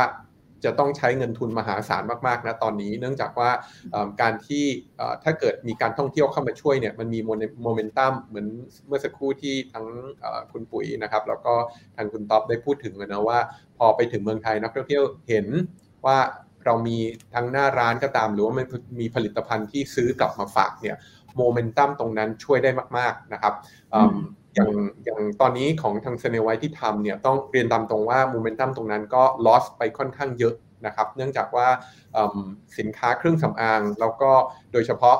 ถ้าเกิดเรามอง positioning นะครับ อย่างของบันบุรีอาจจะเป็นสินค้าสปา หรือว่าเป็นอะไรที่ค่อนข้างไฮเอ็นนะครับ ตรงนั้นเนี่ย กลุ่มลูกค้าเขาจะค่อนข้าง royalty กับแบรนด์นะครับแต่ว่าถ้าเกิดเป็นกลุ่มที่เป็น mass ออกเป็น mass หรือว่า premium mass นิดนึงเนี่ยเราอาจจะต้องมาชนนะครับชนกับแบรนด์ญี่ปุ่นเกาหลีนะครับคืออย่างของบันบุรีข้อดี อันนี้ผมก็ต้องยอมรับเลยนะครับว่าจริง ๆ ของทางบันบุรีเนี่ยทำได้ดีมาก เนื่องจากว่ามีความเป็นไทยสูงใช่ไหมมี ไอเดียของเรื่องสปานะครับแล้วก็มีหน้าร้านอยู่ที่ประเทศไทยด้วยนะครับ มีมีมีเรื่องของ operation เรื่องของสปาเข้ามาเสริมนะครับ แต่ถ้าเกิดเป็นแบรนด์ที่ไม่ได้มีตรงนั้นเนี่ยเป็นแบรนด์ที่ขายอยู่ในช่องทางอื่นๆนะครับทำตลาดในประเทศจีนเนี่ยคือเราเราก็ต้องมาวาง positioning ดีๆ ว่าเราจะต้องไปแข่งกับทั้งเกาหลีญี่ปุ่น ช่ไหมซึ่งแน่นอนว่าถ้าเกิด top of the mind บอกว่าเฮ้ยราคาเท่ากันเนี่ยเราจะเลือกสินค้าเกาหลีญี่ปุ่น หรือว่าจะเลือกสินค้าไทยนะครับ ผมมองว่าก็กลับกันนะเนอะถ้าเกิดเราเป็นคนไทยอะมีสินค้าเกาหลีญี่ปุ่น กับสินค้าไทยแล้วขายราคาเดียวกัน เราก็อาจจะเลือกสินค้าเกาหลีญี่ปุ่นก่อนหรือเปล่านะครับ อันนี้ก็เป็นจุดที่ต้องคิดดีๆ ทีนี้สิ่งที่ผมมองว่าเป็นโอกาสณปัจจุบันของจีนนะครับ เนื่องจากว่า เนี่ยผมกลับมาประเทศจีนได้ประมาณ4 4เดือนละนะครับ กลับมาประมาณช่วงเดือนกรกฎาเห็นได้ชัดเจนเลยนะครับว่าสินค้าบริการเนี่ยเติบโตขึ้นเร็วมาก ๆ โดยเฉพาะร้านอาหารนะครับ ตอนนี้มีร้านอาหารใหม่ๆ มีช้อยส์ให้เลือกเยอะแยะเลยตะกี้นี้ที่ทั้งท่านทางอาจารย์อาร์มนะครับได้พูดถึงว่าจีนมีนโยบายที่อยากจะผลักดันชนชั้นกลางให้เพิ่มมากขึ้นนะครับ เมื่อชนชั้นกลางเพิ่มมากขึ้นเนี่ยแน่นอนว่าเขามองในเรื่องของทางเลือกนะครับในเรื่องของความหลากหลายใช่ไหมฮะอย่างทุกวันเราไปเราเราไปร้านอาหารใช่ไหมฮะหรือว่าเสาร์อาทิตย์เนี่ยพาครอบครัวไปร้านอาหารนะครับ แน่นอนว่าเราก็ต้องการความหลากหลายของมันไปเรื่อยๆนะครับเพราะฉะนั้นช่วงนี้ร้านอาหารหรือว่าโรงแรมต่างๆ เพราะว่าโควิดตอนนี้ออกไปไม่ได้ใช่ไหมก็ต้องเที่ยวกันในประเทศจีน ตรงนี้เนี่ยทำให้ประเทศจีนเนี่ยเรื่องของธุรกิจ บริการเนี่ยแข็งแกร่งขึ้นมามากๆนะครับแล้วก็มีร้านอาหารใหม่ ๆ ที่ไม่ใช่แค่เป็นร้านอาหารอย่างเดียว ก็คือเป็นทั้งร้านอาหารด้วย แล้วก็ทำผลิตภัณฑ์ที่เป็นผลิตภัณฑ์อุปโภคบริโภคเข้าไปขายในช่องทางโมเดิร์นเทรดต่าง ๆ อย่างเช่น แบรนด์ที่เราอาจจะเคยเห็นในประเทศไทยก็คือเฮทีใช่ไหมครับตัวเฮทีที่เป็นชานมไข่มุกเนี่ยนะครับ ตอนนี้ก็เริ่มมี Product ที่เป็นตัวตัวไอชานมเนี่ย ขายอยู่ในพวกแพ็กเกจฟู้ดใช่นะครับแพ็กเกจฟู้ดขายอยู่ในช่องทางต่างๆ ด้วย ก็อันนี้เป็นเทรนที่มาแรงมากๆนะครับ ก็ถ้าเกิดพูดถึงประเทศไทยนะครับกับกับโอกาสในประเทศจีนเนี่ยผมมองว่าถ้าเกิดยังมีช่องว่างอยู่เนี่ยก็คือเราต้องดูว่าcharacter หรือว่าสินค้าประเภทไหนที่มันที่มันแสดงให้เห็นถึงความเป็นไทยนะครับ อย่างเช่น ผมเชื่อว่าอย่างเช่นอาหารไทยเนี่ยก็มีโอกาสมากๆนะครับ เพราะว่าอย่างที่บอกคือพอคนจีนเขามีฐานะมากขึ้น เขาพร้อมที่จะเลือกมากขึ้นนะครับอีกกลุ่มหนึ่งก็คือเรื่องกลุ่มสินค้าสุขภาพนะครับ เพราะว่าพอเขามีฐานะมากขึ้นเนาะเขาก็เริ่มเป็นห่วงเรื่องสุขภาพมากขึ้น อันนี้เนี่ยผมคิดว่าก็ยังยังเป็นโอกาสของคนไทยมากๆนะครับโอเค นั่นคือในส่วนของ Product ก็คือทำยังไงก็ได้ให้เรามีจุดเด่นของ Product ที่ชัดเจนนะคะ แล้วเทรนตอนนี้ แน่นอนว่าเราไม่ได้แข่งแค่ ไม่ได้มองแค่ว่าไทยมีโอกาสในจีนอย่างเดียว ทุกประเทศเขาก็มองตรงกันเพราะตลาดมันใหญ่มากอย่างที่คุณเปียกได้บอกไปประเด็นก็คือเราจะเอาจุดแข็งอะไรไปชนเขาล่ะตัวอย่างปันปุริอย่างที่คุณเปียกบอกเป็นอะไรที่ชัดเจนมากว่าเราขายความเป็นไทย ขายความเชี่ยวชาญของเรื่องสปานะคะฉันก็ตีตลาดได้ง่าย แต่ถามว่าแล้วคนจีนหลังจากนี้ต้องการอะไรบ้างล่ะเขามีความมีกำลังซื้อมากขึ้น มีความเป็นพรีเมียมมากขึ้น ต้องการทางเลือกเยอะขึ้น ต้องเน้นเรื่องสุขภาพมากขึ้น เพราะฉะนั้นลองมองหาดูว่าอะไรที่มันเป็นแนวทางที่สอดคล้องกัน ยังมีโอกาสอยู่ในตลาดจีน นั่นคือในเรื่องของ Product และ key สำคัญที่น่าจับได้จากคุณเปียก็คือมันเปลี่ยนเร็วมาก เราต้อง active ตลอดเวลาใช่ไหมคะคุณเปียคะไม่อย่างนั้นเราก็จะแบบ ถูกเขี่ยตกข้างทางได้ง่ายมากเลยสำหรับการทำธุรกิจในจีนเนาะแต่มันไม่ใช่แค่เรื่อง Product นะเรื่องของ channel การขายเรื่องของกลวิธีการทำการตลาดอะตลาดจีนมันก็มีความเฉพาะทางมาก ๆเหมือนกันอยากให้คุณเปียแชร์สั้น ๆ นิดนึงค่ะว่า คนที่จะเข้าไปทำธุรกิจในจีนน่ะต้องต้องมี basic ความรู้อะไรบ้างที่ Marketing Strategy มันอาจจะต้องไม่เหมือนกับที่เราเคยทำมาก่อนก็ได้นะ ถูกไหม ใช่ครับ ก็ก่อนที่จะถึงเรื่อง Channel เรื่องการทำ marketing กับช่องทางการขายเนี่ยเดี๋ยวขอย้อนกลับไปที่สินค้านิดนึงนะครับ คือหลาย ๆ คนจะโดน trap นี้นะมามาแล้วก็เป็นกับดักที่ทำให้หลายคนหลงทาง ก็คือหลายคนเนี่ยจะเห็นว่าเฮ้ยคนจีนมีกำลังซื้อมากใช่ไหม เขามาเมืองไทยเนี่ยโอ้อะไรก็กวาดซื้อไปหมดแต่อย่าลืมว่าอันนั้นมันคือการที่เขาไปเที่ยวต่างประเทศนะเหมือนเราไปเที่ยวต่างประเทศอะบางทีของที่เราไม่ได้ต้องการใช้ หรือว่าราคาแพงหน่อยแต่เราถือว่าไหนๆมาแล้วเราซื้อกลับบ้านไปใช่ไหมเขายอมจ่ายเพิ่มขึ้น แต่พอเขากลับมาอยู่ในประเทศเขาเองเนี่ยแน่นอนว่าสิ่งที่สำคัญที่สุดนะครับก็คือ value of money เนื่องจากว่านะต้องบอกเลยว่าตอนนี้การผลิตของจีนเรารู้อยู่แล้วว่า กำลังการผลิต แล้วก็เทคโนโลยีการผลิตของจีนเนี่ยมันพัฒนาไปรวดเร็วมากนะครับ เพราะฉะนั้นการที่ทำสินค้าให้มันออกมาดูดีคุณภาพดี แต่ราคาไม่แพงเนี่ยนะครับมันกลายเป็นเรื่องแบบเป็นเรื่องปกติของสินค้าจีนณปัจจุบันแล้วนะครับ เพราะฉะนั้นคนไทยที่คิดว่าเฮ้ยจะทำเป็น premium mass ก็ตาม หรือจะทำเป็นพรีเมียมเลยเนี่ยโดยที่เราไม่มี base อะไรเลยในเมืองไทยนะครับแล้วคิดแต่ว่าเฮ้ยเราอยากจะทำเหมือนเป็นสินค้าประมาณ counter brand อะหรือว่าแบรนด์ high-end แต่เป็นสินค้าไทยโดยที่โดยที่อย่างที่ผมบอกนะครับไม่ได้เหมือนอย่างปัญญ์ปุริที่มีหน้าร้านเนาะมีความ luxury ตรงนั้นเนี่ยจะทำตรงนั้นมาในประเทศจีนเลยเนี่ยผมบอกว่าอันนั้นก็ต้องระวังดีๆนะครับเป็นกับดักอันหนึ่งที่ต้องที่ต้องคิดถึงนะครับพอพูดตะกี้นี้ย้อนกลับมาที่ทางคุณทีน่าถามนะครับเรื่องของ ช่องทางการทำการตลาดเนี่ยอันนี้เนี่ยคือต้องตามเทรนด์ดีๆเลยนะครับ ตอนนี้สิ่งที่เป็นเทรนด์รุนแรงหมายถึงว่าค่อนข้างร้อนแรงที่สุดนะครับ ก็ต้องบอกเลยว่าเป็นเป็น TikTok นะครับ TikTok ของจีนที่ชื่อว่า Douyin โดยที่จะเป็นการไลฟ์ใน Douyin นะครับ เนื่องจากว่าตอนนี้ Douyin เขามีเขามี ฟีเจอร์ที่สามารถซื้อของก็คือเราสามารถเปิดร้านใน Douyin ได้เลยนะครับ traffic ต่างๆ ที่แต่ก่อนนี้เคยอยู่ในแพลตฟอร์มอีคอมเมิร์ซอื่นๆนะครับไม่ว่าจะเป็นเจ้าไหนก็ตามเนี่ยตอนนี้เข้ามาอยู่ใน Douyin ค่อนข้างเยอะมากนะครับซึ่งจริง Douyin วันนี้อาจจะได้ข้อมูลเพิ่มเติมจากทางคุณแคเรนนะครับเพราะว่าทาง Douyin เนี่ยทาง Tencent ก็มีส่วนร่วมในการลงทุนด้วยนะครับเพราะฉะนั้นตรงนี้เนี่ยผมเชื่อว่า ต้องตามเทรนด์ดีๆนะครับก็คือใครก็ตามไม่ว่าจะแบรนด์ใหญ่อะไรก็ตามเนี่ยตอนนี้อย่างอย่างจินหลงหยูก็คือแบรนด์ที่เป็นแบรนด์เก่าแก่ของจีนที่ทำน้ำมันพืชนะครับเขาก็มาเปิดช ANNEL ในโตอินเหมือนกันนะครับมาขายของมาไลฟ์ขายของใน Douyin คือแบรนด์เล็กแบรนด์ใหญ่ทุกอันเนี่ยมาเปิดช ANNEL นี้หมด แล้วก็ตอนนี้เนี่ยเป็นโอกาสดีอีกอย่างหนึ่งนะครับก็คือว่า Douyin เนี่ย เปิดให้ทำ cross border e-commerce ด้วยแล้วนะครับ เพราะนั้นอันนี้ก็เป็นอีกช่องทางหนึ่งที่ที่เป็นเทรนด์นะครับที่เป็นเทรนด์ที่มาแรงมากครับจะสังเกตว่าการทำการตลาดในจีน กับเรื่องของ channel ในจีนกับ channel การขายในจีนมันแยกกันไม่ออกเลยนะคะเพราะทุกอย่างมันถูกแบบหลอมรวมกันอยู่ในโลกแบบอีคอมเมิร์ซกันไปหมดแล้วถูกไหมเพราะฉะนั้นเนี่ยการใช้ marketing strategy tools ต่างๆ ที่เกิดขึ้นอะเราจะต้องมีการวางแผนให้เหมาะสมว่าช่วงไหนอะไรกำลังมาเหมาะกับอะไร ซึ่งจริง ๆ แล้วเนี่ย แอบถามเท่าแก่น้อยเนี่ยทำมาตลอดเลยนะคะ เห็นหลายอย่างมากตอนไปอยู่จีนนะคะ สงสัยอีกหน่อยจะเห็นตัวเหล่าปันจ่ายไปไปเต้นๆอยู่ในโตยินของเมืองจีนตอนนี้มียังคะคุณเต้าคะคุยกับผมเนี่ยเรียกเซลล์เหล่าปั่นเหมือนเดิมก็ได้ครับโอเค แต่เดี๋ยวคุยกับคนจีนไงคุยกับคนจีนต้องเรียกเหล่าปันจ่ายนะเดี๋ยวเขาไปซื้อผิดแบรนด์ใช่ไหมคะครับครับครับแต่ตอนนี้ก็คือยังทำยังทำเรื่องของการตลาดอย่างเต็มที่ในตลาดจีนถูกไหมคะสำหรับตัวของเท่าแก่น้อย ผมผมต้องบอกเลยว่ากลยุทธ์จีนของของเท่าแก่น้อยหลังจากนี้จริง ๆ ไม่ใช่แค่จีนอย่างเดียวครับ หลาย ๆประเทศทั่วโลกเนี่ย ก็คือจริง ๆ ก็หลักๆ เลยคอกลยุทธ์คือสามโกเหมือนกันแต่จะเป็นอีกสามโกหนึ่งนะครับเพื่อเพื่อให้มันจำง่ายๆก็คือหนึ่งก็คือโกโกมอลvolume and value นะครับ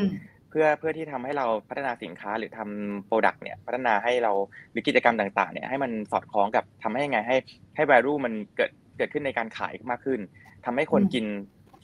product เนี่ย volume มากขึ้นนะครับ go ที่ 2 ก็คือ go more distribution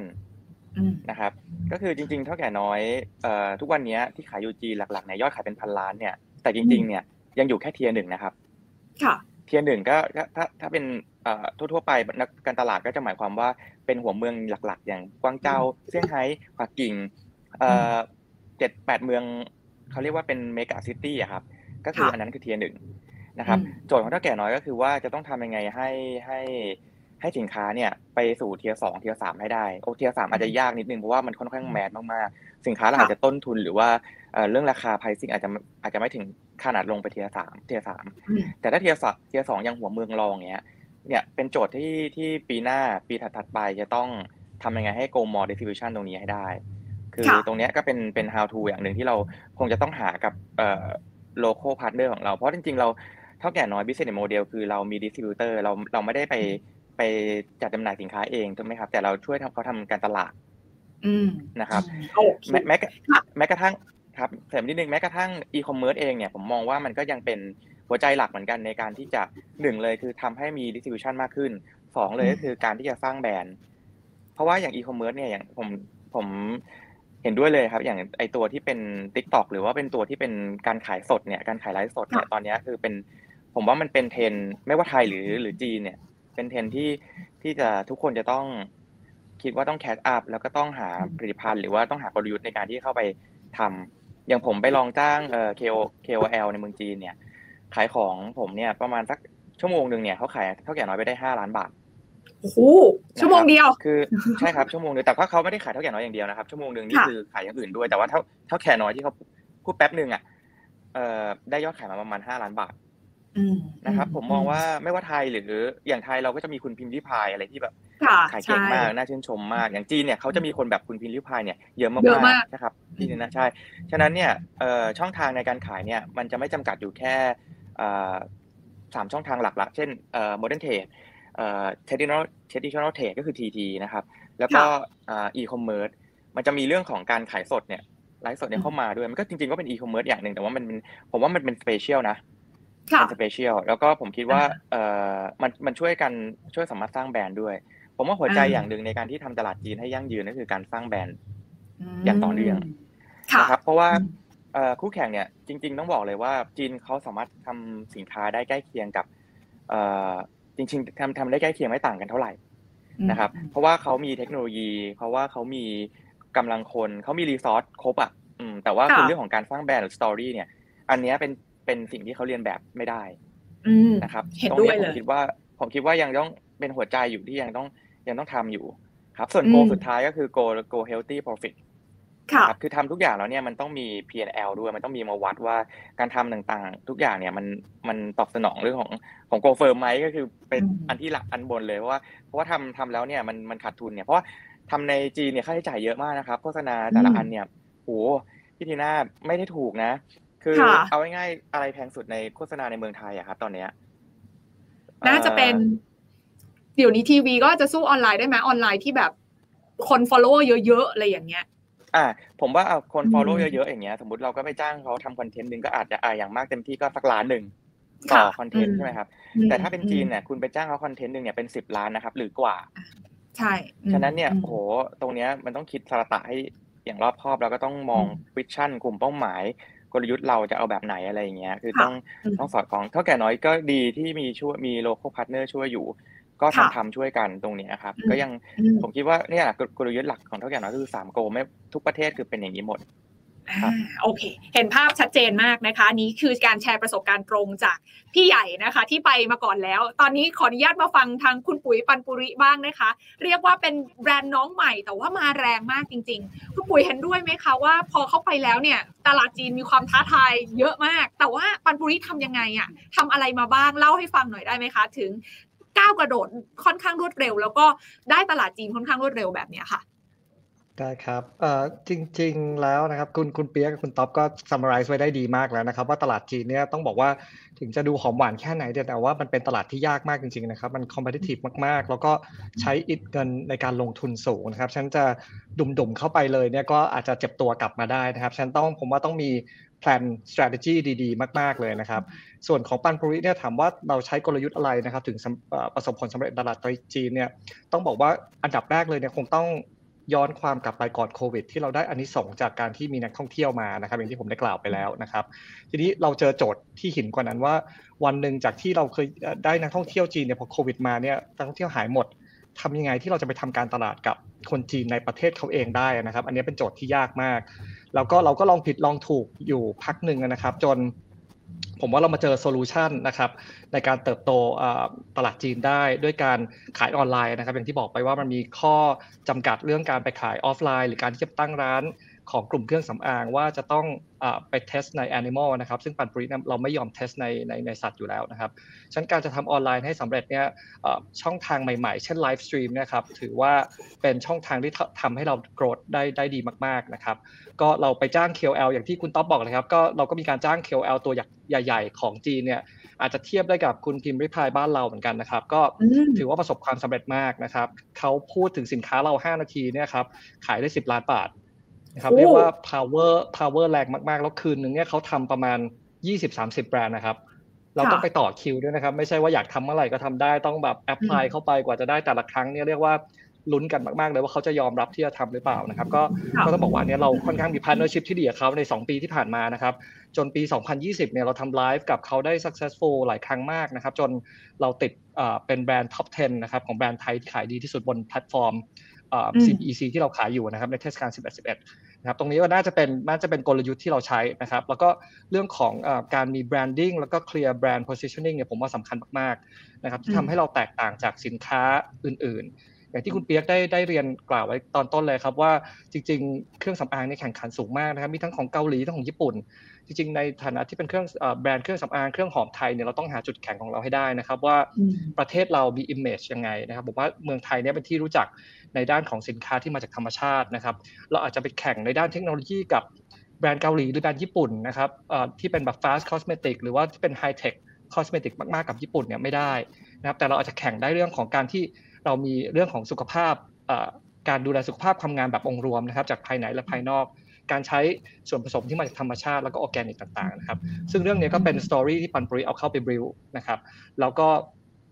ทำให้คนจีนเห็นภาพแบรนด์ของเราชัดเจน แล้วก็สอดคล้องกับภาพแบรนด์ในประเทศนะครับ แล้วสุดท้ายผมว่าสำคัญมากๆเลยการที่เราเข้าไปในจีนนะครับในในทุกๆแบรนด์ผมเชื่อว่ามีสินค้าหลากหลายนะครับ แต่การเข้าไปในจีนแล้วจะบิวสินค้าตัวใดตัวหนึ่งให้เกิดเนี่ยมันใช้เงินลงทุนสูงมากนะครับฉะนั้นเราต้อง clear ว่าเราต้องมี star หรือว่ามี hero SKU หรือว่ามี Product ที่เป็นตัวเด็ดที่จะเอาเข้าไปชนะตลาดเนี่ยให้ได้ให้เป็นที่จดจำให้ได้ แล้วก็ invest ในตัวนั้นนะครับ ซึ่งผมว่าตัวนี้ปัญญ์ปุริก็ทำทำได้สำเร็จตรงนี้ครับว่าเรามี hero SKU ที่ทำให้ทุกคนเป็นที่รู้จัก แล้วพอเขารู้จักจาก product ตัวนี้เขาก็ต่อยอดไปที่ product ตัวอื่นได้ครับอืมตัวไหนคะแอบแชร์ได้ไหมคะที่คนจีนชอบมากเลยได้เลยครับจริงๆจะเป็น product ตัวแรกของเราเลยนะครับตั้งแต่เป็นตัว product ตัวแรก ๆ ที่ปัญญ์ปุริสร้างขึ้นมาตั้งแต่ปี 2003 ตอนเราสร้างแบรนด์นะครับเป็น ออยตัวหนึ่งครับ มันเป็น multifunctional คือมันทำได้ 3 อย่างนะครับ เป็นทั้งออยอาบน้ำก็ได้ ออยทาตัวก็ได้นะครับ แล้วก็เป็นน้ำมันนวดก็ได้ แล้วเวลาสัมผัสกับผิวเนี่ยเนื้อเนื้อสัมผัสมันจะเบาบางมาก แต่ให้ความชุ่มชื้นได้ยาวนานมาก แล้วก็เมื่อโดนน้ำเนี่ยก็จะเป็นน้ำนมด้วย อันนี้ลูกค้าจีนชอบมากเพราะมันมีกินเมกที่ดีนะครับ ซื้อขวดหนึ่งเนี่ยเหมือนเขาได้ 3 อย่างเลย นะครับแล้วก็มีกลิ่นที่หอมมี t e x t อร์ที่ดีคือตอบโจทย์หลายเรื่องมาก ส่วนผสมก็ clean มาก ๆ ด้วยนะครับ clean ในที่นี่หมายถึงว่าเป็นส่วนผสมที่มาจากธรรมชาติและออร์แกนิกแทบจะร้อยเปอร์เซ็นต์นะครับแล้วก็ไม่มีสารพวกอันตรายที่อาจจะก่อให้เกิดการระคายเคือง ซึ่งอันนี้คนจีนเขา concern มาก ๆ ช่วงหลัง ๆ นี้นะครับ ก็เลยทำให้ Product ตัวนี้เป็นเป็น star hero product ของเราครับ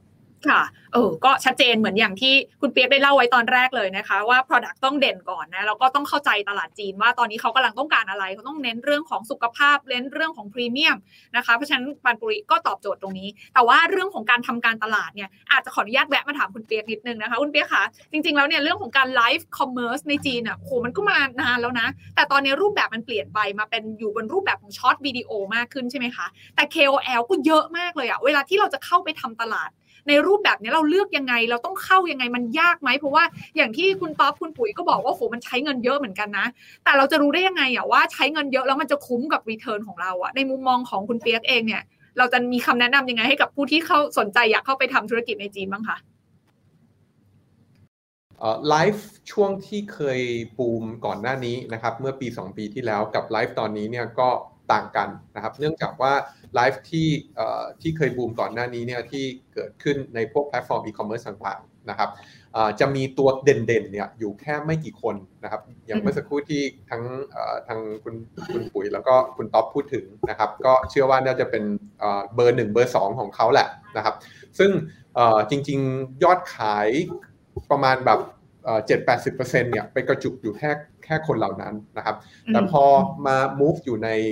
ตัว TikTok หรือว่าโต่วอินในประเทศจีนเนี่ยรูปแบบเปลี่ยนไป รูปแบบเปลี่ยนไปก็คือว่า แต่ละคนนะครับมันจะกระจายนะครับไม่ได้ไม่ได้ไม่ได้กระจุกอยู่ที่ใครบางคนแล้วนะครับ ไม่ใช่กระจุกอยู่แค่สองสามคนนะครับ แต่ว่ามันจะกระจายออกไป ซึ่งแต่ละคนเนี่ยจะมี character ที่ไม่เหมือนกันนะครับ เราถ้าเกิดเราลองดู TikTok บ้านเราเนี่ยนะจะมีแนวตลกใช่ไหมครับ จะมีแนวคนที่ทำคอนเทนต์เหมือนเป็นหนังเลยเล่า story นะครับ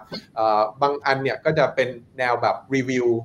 รีวิวของ gadget อะไรต่างๆนะครับ ซึ่งเราสามารถเลือกคนที่โปรไฟล์ตรงกับแบรนด์ของเรา อันนี้คือสิ่งที่สำคัญนะครับ อย่างเช่น สมมติผมมีสินค้าที่เกี่ยวข้องกับสมมติผมทำน้ำพริกน้ำพริกไอ้พริกเผาขึ้นมาอยากจะขายใช่ไหมผมก็อาจจะไปเลือกนะครับ คนที่เขาเป็น character ที่ชิมอาหารใช่ไหมหรือว่าเป็นพ่อครัวอะไรเงี้ยนะครับแล้วก็เอาสินค้าของเราเนี่ยไปให้เขาช่วยทำการตลาด ซึ่งจริง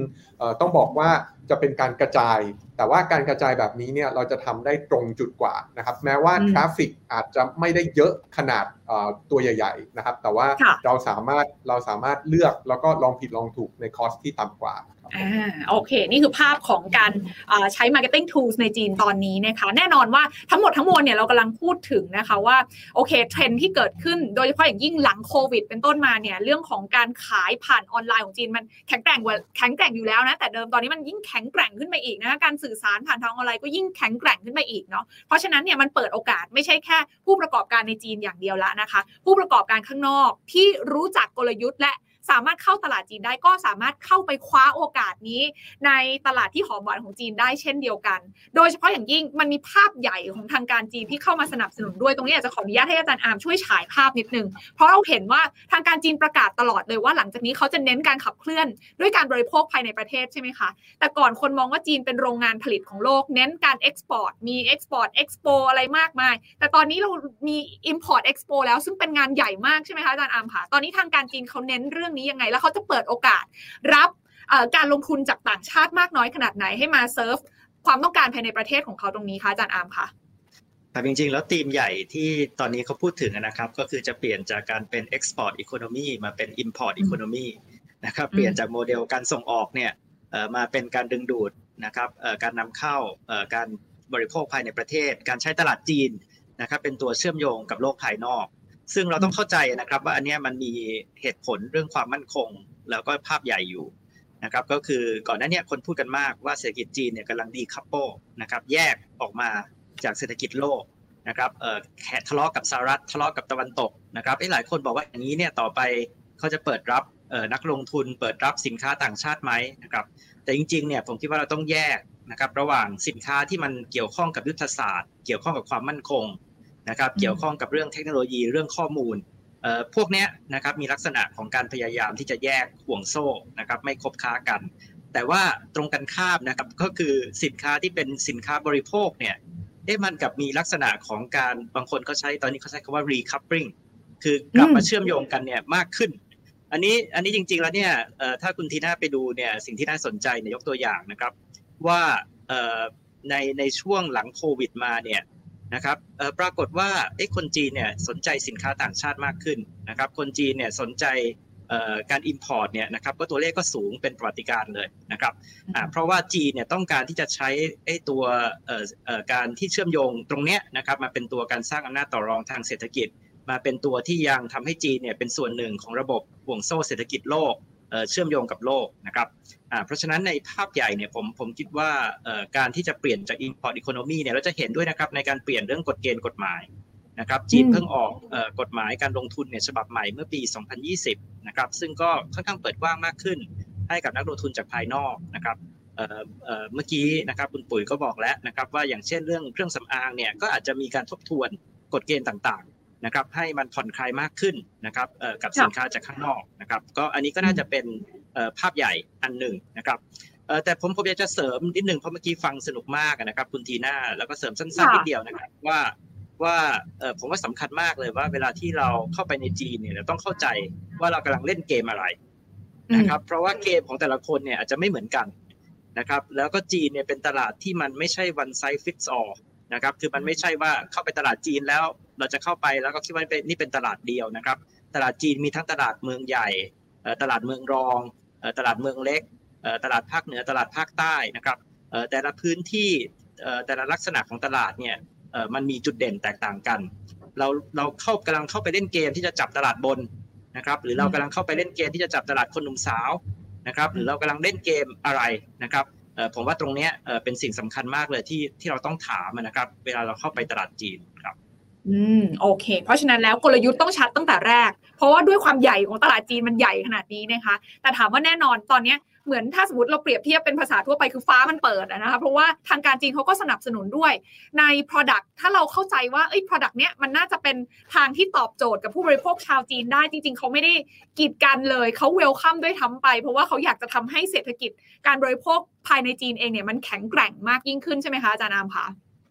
ใช่ครับแต่ว่าก็ต้องอย่างที่บอกนะครับ ความเสี่ยงความท้าทายนี่มันเต็มไปหมด เพราะว่าเขาเองเนี่ยเขาเปิดเนี่ย แต่เขาก็หวังว่าจะให้คนของเขาเนี่ยทำแข่งนะครับ ให้คนของเขาได้เรียนรู้นะครับเทคโนโลยีของต่างชาติ เพราะฉะนั้นเนี่ยผมว่าเราก็ต้องถามใช่ไหมครับว่าเอ๊ะอะไรคือจุดแข็งของเรา คือเมื่อเราเข้าไปตลาดจีนนะครับ ผมว่าเราจะต้องคาดหวังเลยอะว่าจะต้องมีคนทำแข่งกับเรานะครับ เพราะฉะนั้นเนี่ยคำถามของเราก็คือว่าเอ๊ะตกลงแล้วจุดแข็งของเราเนี่ยมันคือเรื่องเทคโนโลยี หรือว่ามันคือเรื่องเรื่องราวใช่ไหมครับ มันคืออะไร การสร้างแบรนดิ้งเนี่ยก็เลยสำคัญมาก นะครับ เพราะว่าอันนี้ก็จะเป็นสิ่งที่ท้าทายที่รออยู่เช่นเดียวกันครับค่ะ หลังจากที่เราเห็นภาพแล้วเนี่ยนะคะว่าโอกาสในตลาดจีนเนี่ยยังมีอยู่ถึงแม้ว่ามีความท้าทายเข้ามาเป็นระยะระยะ อยากจะให้คุณปุ๋ยแชร์เพิ่มเติมอีกนิดนึงค่ะว่า แล้วในมุมมองของปันปุริเอง ซึ่งถือว่าเป็นแบรนด์น้องใหม่ที่เพิ่งเข้าไปทำตลาดในจีนเนี่ยเราคาดหวังการเติบโตของตลาดจีนหลังจากเนี้ยยังไงบ้างเราตั้งใจอยากจะปลุกปั้นปันปุริให้ให้เป็นยังไงในในเมืองจีนคะอยากให้แชร์ตรงนี้ให้ฟังนิดนึงค่ะ ครับขอบคุณครับทีน่าต้องเรียนก่อนนะครับว่าเดิมเริ่มต้นเนี่ยเราลูกค้าจีนของเราเนี่ยก็คือเป็นฐานหลักมาจากการที่นักท่องเที่ยวเข้ามาซื้อสินค้าเราในเมืองไทยใช่ไหมครับพอหลังจากเกิดโควิดเนี่ยก็คือภาพเปลี่ยนนะครับ เราก็ต้องเข้าไปทำตลาดในจีนเอง ด้วยนะครับ คือไป target เขาก่อนที่เขาเขาเขายังไม่สามารถเดินทางได้นะครับ ฉะนั้น strategy เราก็จะเปลี่ยนไปนิดนึงนะครับ จากเมื่อก่อนที่เราขาย tourist ตอนนี้ก็ต้องเป็นขายคน local ที่อยู่ในเมืองจีนให้ได้นะครับ ก็ channel ในการเข้าไปปัจจุบันนี้เราก็จะเป็น channel ของ CBEC นะครับ ก็คือ e-commerce platform นะครับแต่ในอนาคตเนี่ยเราอยากสิ่งที่เราอยากทำให้เกิดขึ้นเนี่ยคือว่าเราต้องการที่จะขยาย omni channel distribution ให้มากขึ้นนะครับ ก็คือหนึ่งขยายไปที่ CBEC แพลตฟอร์มอื่นๆนะครับเพราะเขามีหลายเจ้าที่เป็นเจ้าสำคัญสำคัญในจีนนะครับ ต้องบอกว่าเราเพิ่งเข้าไปแค่ประมาณ1เจ้า2เจ้าเนี่ยถือว่ายังน้อยมากนะครับยังมี opportunity อีกเยอะแยะมากมายนะครับ ข้อที่ 2 คงจะเป็นเรื่องของการขยาย distribution ในด้านออฟไลน์นะครับอย่างที่ได้เรียนแจ้งไปว่าที่ผ่านมาเนี้ยเมืองจีนมีกฎ เกี่ยวกับเครื่องสำอางที่ค่อนข้างเข้มงวดนะครับ แล้วเขาก็ require ให้เครื่องสำอางที่เป็น import brand เนี่ยที่นำเข้าไปเนี่ยจะต้อง test ใน animal นะครับ หรือว่าทดลองกับสัตว์ ซึ่งอันนี้มันก็จะ ไม่ไม่ตรงกับสิ่งที่ปันปุริยึดถือนะครับ เพราะเราไม่ทดลองผลิตภัณฑ์เรากับสัตว์เลยนะครับ แต่ว่าพอกฎนี้ยกเลิกไปเนี่ยเราคาดว่าในปี 2022 เนี่ยรัฐบาลจะจะผ่อนคลายกฎเรื่องนี้นะครับ ก็จะทำให้เราสามารถเข้าไปในตลาดออฟไลน์ได้นะครับ อันนั้นก็จะเป็นช่องทางโกรธอีกอีกอีกช่องทางหนึ่งนะครับ ช่องทางที่ 3 ซึ่งผมว่าก็น่าสนใจและสำคัญมากคือช่องทาง duty free ในจีนเองนะครับ เพราะว่าปัจจุบันเนี่ย เนื่องจากนักท่องเที่ยวจีนเขาออกมานอกประเทศไม่ได้นะครับเขาก็จะท่องเที่ยวกันเองในประเทศฉะนั้นตลาด duty free ในจีนตอนนี้ในในหัวเมืองต่างๆของจีนจะบูมมากนะครับงั้นโจทย์ของเราคือว่าทำยังไงเราจะเข้าไปอยู่ใน airport หรือ duty free market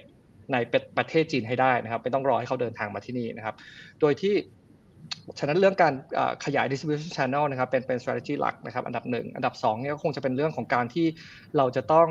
ทำให้ star product ของเรานะครับอย่างที่ผมกล่าวไปก่อนหน้านี้แล้วเนี่ยเป็น expand customer base ให้มากขึ้นนะครับให้ทำให้ผู้บริโภคจำนวนมากขึ้นนะครับรู้จัก แล้วในขณะเดียวกันสำหรับคนที่เคยใช้ star product ของเราอยู่แล้วเนี่ย ต้องทำยังไงที่จะ migrate เขาไปสู่ product อื่นๆนะครับก็คือเราต้อง build second tier นะครับหรือ star product tier ที่ 2 ขึ้นมาให้เกิดขึ้นได้นะครับ โดยแผนกลยุทธ์ทั้งหมดเนี่ยครับเราคาดว่าคาดหวังการเติบโตที่ 40%ขึ้นไปนะครับ year on year นะครับ for the next three years นะครับซึ่งเราคิดว่าด้วย strategy ของเราเนี่ยน่าจะเป็นไปได้นะครับ อันนี้ยังไม่ยังไม่ include tourist ที่จะเข้ามาในเมืองไทยนะครับ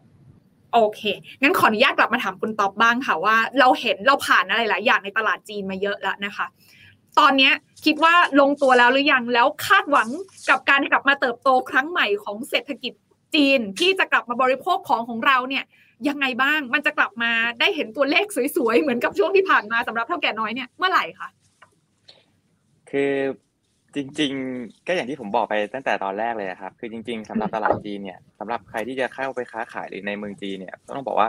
อุ้ยตลาดนี้ใหญ่มาก potential แบบสุดๆมาก ๆ แล้วก็คือ คือควรนะครับ นักธุรกิจทุกคนที่มีสินค้าบริการที่ดี แล้วก็อยากอยากที่จะขยายตลาดตลาดตลาดต่างประเทศ จีนเป็นตัวเลือกอันดับต้นๆแหละครับนะครับ ไม่ว่าไม่ว่าคุณไปเปิดเอ่ออะไรนะครับเขาเรียกข้อมูลของบริษัทไหนในโลกที่เป็นบริษัท global company นะครับ ทุกบริษัทที่บริษัทใหญ่ๆเนี่ยจะต้องมีเอ่อ market share ในจีนเนี่ยประมาณอย่างน้อยนะครับ ประมาณสิบห้าถึงสามสิบเปอร์เซ็นต์นั่นแปลว่าอะไร นั่นแปลว่าขนาดบริษัท global company ใหญ่ระดับโลกอะเขาก็ยังให้ความสำคัญกับจีนมากเลยนะครับฉะนั้นเนี่ยมันไม่ต้องถามต่อแล้วว่าจีนสำคัญแค่ไหนเพียงแต่ว่าเท่าที่ผมดูบริษัทใหญ่ๆทั่วโลกเนี่ยส่วนใหญ่แล้วเนี่ยเขาจะพยายามคุมไม่ให้เกิน 20%ของ total sale นะครับเพราะว่าอย่างที่อย่างที่ผมบอกไว้แล้วว่า mindset ในการทำตลาดจีนเนี่ยคือ มันต้องบอกว่าวันนี้ดีหรือร้ายไม่รู้ค่ะสมมติว่าวันนี้เราเจอเรื่องดีมา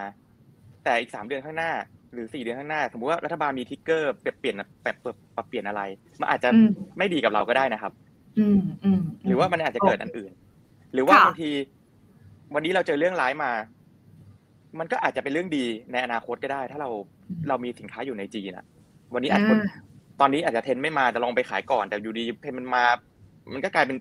อยู่ดีเราก็ได้ขึ้นมา มันก็มันก็ไม่แน่ ทุกอย่างไม่แน่ไม่นอน ผมว่าผมว่าคือคนที่ทำตลาดจีนอย่างแรกที่คุณคุณต้องมีอย่างแรกเลยก่อน mindset ก่อน mindset ต้องใช่ก่อนต้องเข้าใจคนจีนต้องเข้าใจอย่างที่อาจารย์อาร์มบอกเลยครับ ต้องเข้าใจนะครับแล้วก็เราก็ต้องปรับกลยุทธ์อะไร ต้องมีความยืดหยุ่นสูงมากนะครับคือต้องบอกว่าถ้าแก่น้อยทุกวันนี้เนี่ย ผมว่าสิบเจ็ดปีละรอดมาได้น่าจะสองคำนะครับคำแรกคือโฟกัสคำที่สองคือยืดหยุ่นนะครับ คือโฟกัสและยืดหยุ่นสับไปสับมาอย่างเงี้ยครับ ทุกกรณีทุกเคสวิกฤตที่เกิดขึ้น ผมว่าก็คงคงคงจะต้องหลักการนี้คงยังต้องใช้ต่อไปครับโอเค นี่คือในมุมของมองในมุมของ demand ของตลาดจีนนะคะ ทีนี้อีกมุมหนึ่งค่ะ อันนี้ต้องขออนุญาตให้พี่เปียกแชร์นะคะ อย่างอย่างคุณเปียกเองเนี่ย ตอนนี้มีอีกหนึ่งธุรกิจนะคะ ที่กำลังทำในเมืองไทยก็คือแอปพลิเคชันที่ชื่อว่ามูมอนะคะ แต่ว่ารูปแบบการทำธุรกิจนี้ของคุณเปียกเนี่ย เลือกที่จะทำกลับด้านกันนิดนึงก็คือใช้เรื่องของ service ของเมืองจีนนะ ทีม dev อยู่ที่จีนนะคะ เลือกเอา Product บางอย่างที่จีนมาขายเมืองไทย ซึ่งอันเนี้ยมันก็กลายเป็นอีกขาหนึ่งเหมือนกันที่เราสามารถใช้ประโยชน์จากจากเขาเรียกว่าตลาดแรงงานของจีนได้ อยากให้คุณเปียกแชร์นิดนึงว่าตอนนี้เป็นยังไงบ้างคะในเรื่องนี้ ต้องบอกว่าเป็นอีก รูปแบบนะครับ ซึ่งเป็นอีกรูปแบบหนึ่งที่ตอนนี้กำลังมาแรงในประเทศจีนเหมือนกันนะครับ ก็ตะกี้นี้อาจจะยังไม่ได้พูดถึงนะก็คือเรื่อง social commerce เพราะผมเชื่อว่าในอนาคตเนี่ยนะครับ ซึ่งจริง ๆ จีนเนี่ยก็ถือว่าเป็นอนาคตของอีคอมเมิร์ซให้หลาย ๆ ประเทศได้ดูเป็นตัวอย่างนะครับ ก็คือเรื่อง social commerce นะครับเป็นเป็นธุรกิจที่ค่อนข้างได้รับความนิยมมาก ๆ ของประเทศจีน เพราะว่าผมเชื่อว่า ทั้งโลกกันแหละนะครับเรื่องการ decentralize นะฮะไม่ว่าจะเป็นตอนนี้พูดถึงเรื่อง metaverse หรือเรื่องอะไรก็ตาม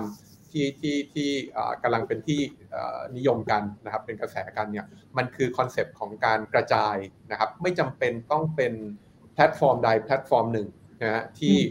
รวมสินค้าทุกอย่างมาใช่ไหมแล้วต้องมาซื้อกับฉันเท่านั้นนะใช่ไหมครับแต่ว่ามันสามารถให้ทุกคนนะครับก็คือสามารถให้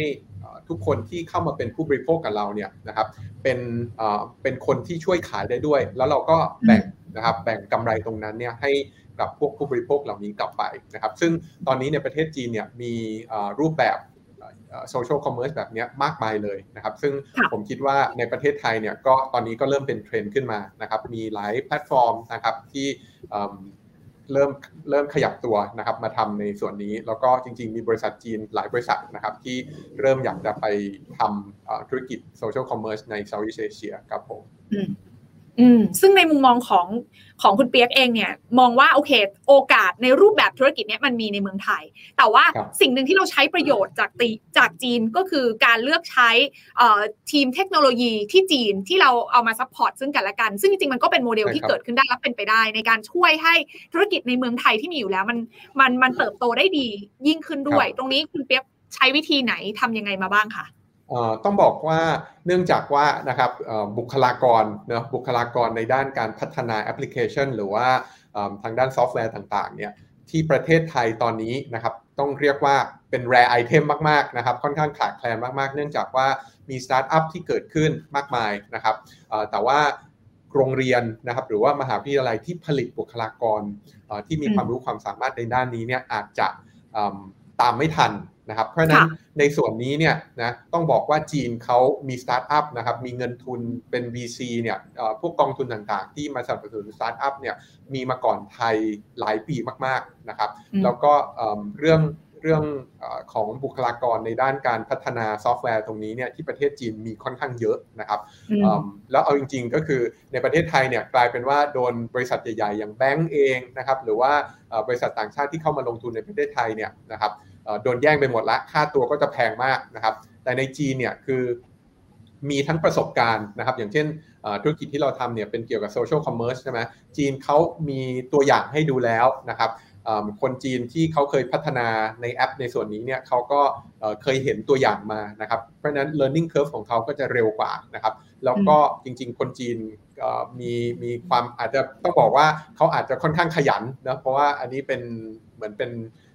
character วัฒนธรรมเขาเออวัฒนธรรมของเขาคือสู้ไม่ถอยนะครับ เพราะฉะนั้นเรื่องความรวดเร็วนะครับ ก็ถือได้ว่าค่อนข้างใช้ได้เลยนะครับ ก็ก็ถ้าภาพรวมเนี่ยต้องบอกว่าประสิทธิภาพแล้วก็เรื่อง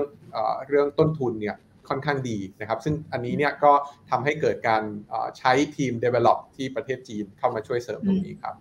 ค่ะ แต่หลายคนก็อาจจะมีคำถามเนาะเราเรื่องของการติดต่อการประสานงาน เพราะเนื่องจากแบบระบบอินเทอร์เน็ต ตอนนี้เราคุยกันด้วยระบบอินเทอร์เน็ตเยอะมันจะมีปัญหาอะไรยังไงไหมทีน่าเชื่อว่าเดี๋ยวเดี๋ยวตรงเนี้ยเดี๋ยวเดี๋ยวให้ให้คุณเปียกกับคุณคาเรนช่วยกันแชร์อีกทีหนึ่งนะคะ แต่ทีนี้ถามกลับมาที่อาจารย์อาร์มให้อาจารย์อาร์มทิ้งท้ายนิดนึงสำหรับ ธุรกิจไทยที่อยากจะไปใช้ resource ไม่ใช่แค่มองตลาดละโอเค เรื่องตลาดเราเห็นแล้วว่าโอกาสมันยังมีนะคะ แต่ว่าถ้าธุรกิจไทยที่บอกอยากจะไปหา resource ต่างๆเอาของมาขายก็ดี หรือว่าใช้ทรัพยากรบุคลากรในจีนก็ดีเนี่ย มันมีโอกาสมากน้อยขนาดไหนทางการจีนเขาสนับสนุนไหมหรือว่าจริง ๆ แล้วเกมตรงนี้มันเป็นยังไงบ้างคะอาจารย์อาร์มคะครับ คือคือผมคิดว่าเออมันน่าจะมีสามเรื่องเออที่สำคัญนะครับเออของคนที่สนใจจะไปตักตวงโอกาส หรือจะไปใช้ประโยชน์จาก resources เออในเมืองจีนนะครับเออผมว่าเรื่องแรกเนี่ยเออก็คืออย่างที่บอกนะครับก็คือเข้าใจว่ากำลังเล่นเกมอะไรอยู่นะครับต้องมีเขาเรียกว่าโฟกัสที่คุณท็อปบอกนะครับว่าเอ๊ะตกลงแล้วเนี่ยกลยุทธ์เราคืออะไรนะครับกลยุทธ์เราคือเรายึดเมืองใหญ่ก่อนนะครับกลยุทธ์เราคือเราเล่นกับเมืองรอง เราเล่นตลาดบน นะครับอ่าผมว่าอันเนี้ยเราต้องทำความเข้าใจให้ชัดเจนว่าเอ้เราไปเนี่ยเพราะตลาดจีนเนี่ยบางทีผมคิดว่าไม่ไม่เหมาะที่จะมองเป็นตลาดใหญ่ตลาดเดียวนะครับเราควรจะมองว่าเออมันเป็นเออมันเป็นเนี่ยบางคนบอกว่าควรจะมองเป็นมณฑลบางคนบอกควรจะมองเป็นคลัสเตอร์เมืองนะครับแต่ว่าผมคิดว่าเราต้องมองเซกเมนต์ของตลาดนะครับที่เราต้องการที่จะไปเเล่นแข่งขันใช้ประโยชน์นะครับตักตวงโอกาสประเด็นที่2นะครับคุณทีน่า ไม่ว่าจะตักตวงโอกาสจะตักตวง resources นะครับจะไปเอาเทคโนโลยีหรือจะอะไรก็ตามเนี่ยที่สำคัญก็คือต้อง identify local partner ให้ได้นะครับผมว่าอันนี้น่าจะเป็นสิ่งที่ยากที่สุดเลยของการเข้าไปในเมืองจีนนะครับที่เราจะหา local partner ที่ใช่นะครับแล้วก็ช่วยเรานะครับแล้วก็โตกับเราในระยะยาวนะครับแล้ว local partner เนี่ยเขาอาจจะไม่ใช่แค่ช่วยเราตลาดจีนนะครับแต่เราต้องช่วยเขาในตลาดไทย นะครับหรือเราอาจจะต้องใช่ไหมครับร่วมกับเขามาบุกตลาดไทยบุกตลาดอาเซียนนะครับคือมันอาจจะเป็น two way เออไม่ใช่ one way นะครับแล้วก็อย่างที่ผมคิดว่าคุณท็อปพูดดีมากเลย ก็คือมันต้องเป็น local partner นะครับมันไม่ใช่มันไม่ใช่ต่างชาติที่อยู่ในเมืองจีน เพราะว่าเขาอาจจะไม่เข้าใจตลาดจีนจริง ๆอาจจะไม่ได้เข้าใจเทรนด์การบริโภคจีนจริง ๆ นะครับเออแล้วผมว่าเอออันที่สามอันสุดท้ายครับ คุณทีน่าครับ คือไม่ว่าจะเป็นเออไปเอา resource นะครับ หรือว่าจะไปบุกตลาดจีนนะครับผมว่าต้อง identify ความเสี่ยงให้ชัดเจนนะครับ แล้วก็ต้องมีวิธีที่จะจำกัดแล้วก็กระจาย แล้วก็รับมือกับความเสี่ยงนั้นนะครับเพราะว่าผมว่าอันเนี้ยมันมีจริงๆความเสี่ยงของจีนนะครับแล้วตรงเนี้ยผมคิดว่าถ้าเกิดว่าผู้ประกอบการเนี่ยเข้าใจอย่างชัดเจนนะครับกำลังเล่นเกมอะไรนะครับมีใครเป็น partner เราขณะเดียวกันเนี่ยมันมีความเสี่ยงอะไรบ้าง แล้วก็มีตัวที่วางแผนที่จะจำกัดความเสี่ยงนั้นเนี่ย ผมว่าอันนี้เป็น 3 เรื่องหลักๆที่ยังไงก็ตามเนี่ยก็เป็นกลยุทธ์ที่ดีในการที่จะ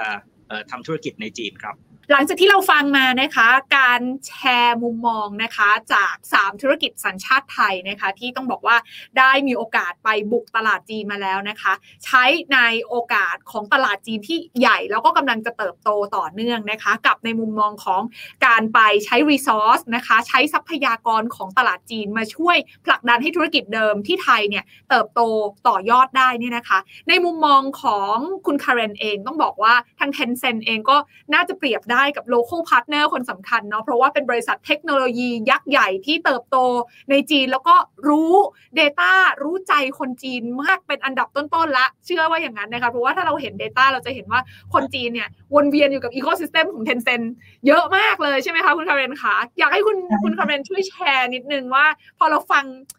ประสบการณ์ตรงแบบนี้แล้ว แน่นอนความท้าทายต่างๆ ที่เกิดขึ้นเนี่ยคุณคาเรนมองยังไงบ้างว่า การหา local partner หรือว่าการ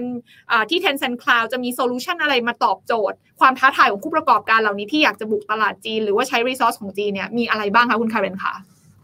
ค่ะพูดถึงแล้วเนี่ยก็เมื่อกี้หลายท่านก็ได้เล่าไปนะคะว่าเข้าจีนเนี่ยจริง ๆ มีทั้ง มีทั้งคำว่าหอมแครนชอบคำว่าหอมหวานมากเลยอะ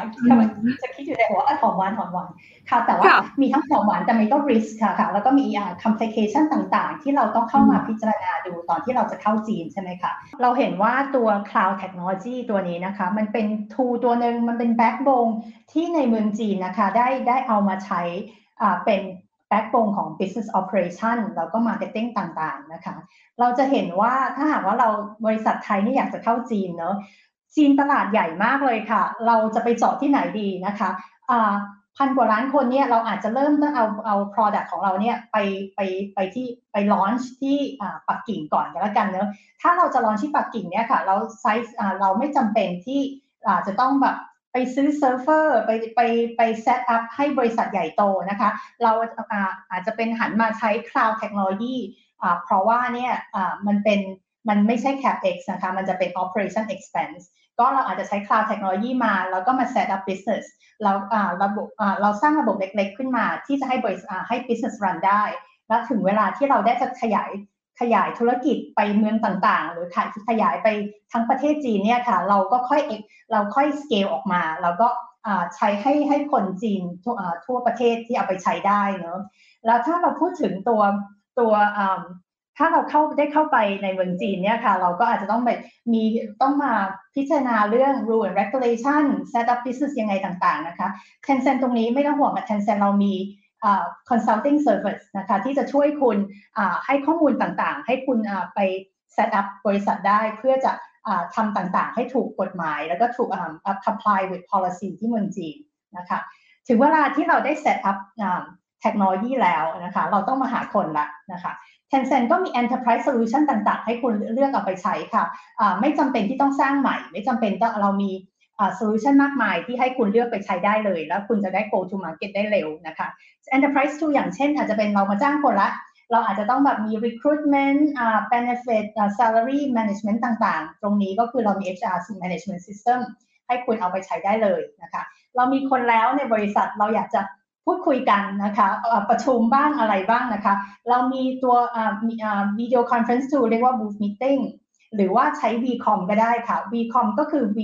enterprise version ของ vchat นี่เองนะคะ ก็เอามาพูดคุยกับเพื่อนในบริษัทได้ หรือว่าพูดคุยกับลูกค้า เพราะว่ามันเชื่อมต่อกับ vchat ได้นะคะ แล้วในนี้เนี่ยถ้าเราเราก็ยังจะใน vcom เนี่ยเราก็ไปเชื่อมต่อกับพวกมินิโปรแกรมในของบริษัทเองได้เลยจะเป็น HRIS นะคะหรือว่า ERP หรือว่า supply chain management system ต่างๆ เราก็ connect เข้าไปนะคะ แล้วมันก็ใช้งานง่าย เพราะว่าคนจีนนะคะเขาเขาเติบโตนะคะเขาข้ามยุคแล็ปท็อปไปแล้วเขาข้ามมาใช้มือถือกัน แล้วก็ใช้ 4G 5G เลยนะคะ เราจะเห็นว่าคนกลุ่มนี้เขาต้องการข้อมูลต้องการ tools ต่างๆ ที่มัน friendly ใช้กันใช้บนมือถือได้ WeCom แล้วก็ VooV Meeting ตัวนี้ค่ะ เป็น tools ที่เป็น mobile native ค่ะ ที่จะให้ใช้ได้ง่าย เมื่อกี้ก็มีเล่าไปว่าในเมืองจีนเนี่ยค่ะคนที่เขียน coding เก่งมากจะอยู่อยู่เมืองจีนเยอะอยู่พอสมควรใช่ไหมคะ Tencent เราก็มีพวก coding แบบ off tool ต่างๆ หรือ low code platform ต่างๆ ที่เอาให้ development team ของคุณเนี่ยค่ะจะเอาไปใช้แล้วก็ไปพัฒนาโซลูชันในแพลตฟอร์มต่างๆ ได้นะคะยังมีหลาย ๆ อย่างนะคะในเมืองจีนเนี่ย business business decision หรือว่า ตัวแคมเปญต่างๆนะคะที่เขาล้อนออกไปทุกอย่างมันจะเป็น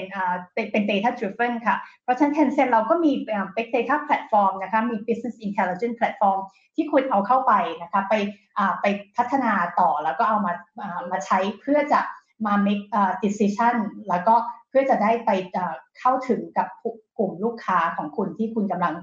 เจาะเป้าหมายในเมืองต่างๆนั้นได้ค่ะ ก็จะตรงกับทางที่ทุกท่านบอกเลยว่าตอนนี้หลังจากนี้เราต้องเข้าใจอินไซต์ของคอน sumer มากยิ่งขึ้น ซึ่ง Tencent Cloud รอบนี้เนี่ยที่ provide solution เรื่อง China ConNext ก็จะรวมเรื่องของข้อมูลต่างๆ ที่ทั้งเครือ Tencent มีเนี่ยมาประมวลผล แล้วก็ช่วยให้ผู้ประกอบการเข้าถึง Data เหล่านี้เอามาประเมิน แล้วก็เอามาสามารถต่อยอดในเรื่องของการทำธุรกิจได้ดียิ่งขึ้นด้วยนะคะ แต่อีก part หนึ่งเมื่อสักครู่ที่ติดไว้อย่างที่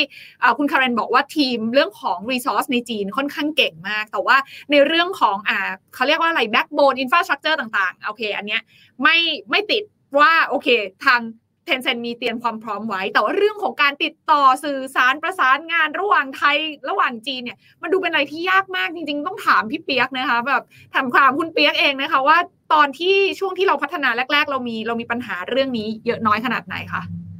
ก็หลักๆที่คุยกับทางนี้ก็ใช้ WeChat นี่แหละครับ อ่าโอเค ก็ต้องบังคับให้ทางทีมเราที่ประเทศไทยก็ใช้ WeChat ด้วยนะครับนะโดยเฉพาะทีม tech เพราะนั้น ก็จริงๆโซลูชันของทาง WeCom เราก็มีพิจารณาอยู่เหมือนกัน แต่ว่าก็ถ้าเกิดตรงนี้มีเข้ามาทำตลาดในประเทศไทย ผมคิดว่าน่าจะ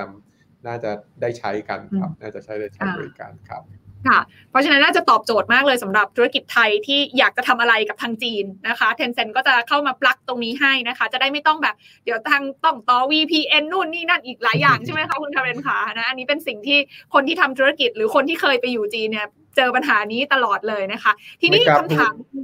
ค่ะ เชิญค่ะ พี่เปียก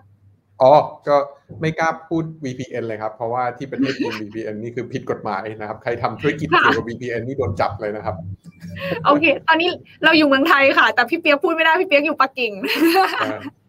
โอเคค่ะ ทีนี้ขออนุญาตมาถามคุณคาร์เรนอีกนิดนึง ในฐานะจากมุมมองของ Big Tech ในจีนนะคะสำหรับมองว่า เอ้ยวันนี้โอกาสในจีนยังมีที่ทุกท่านได้แชร์กัน สำหรับผู้ประกอบการไทยที่บอกว่าหลังโควิดอยากกลับไปเริ่มต้นใหม่ อยากกลับไปคว้าโอกาสในจีนใหม่นะคะ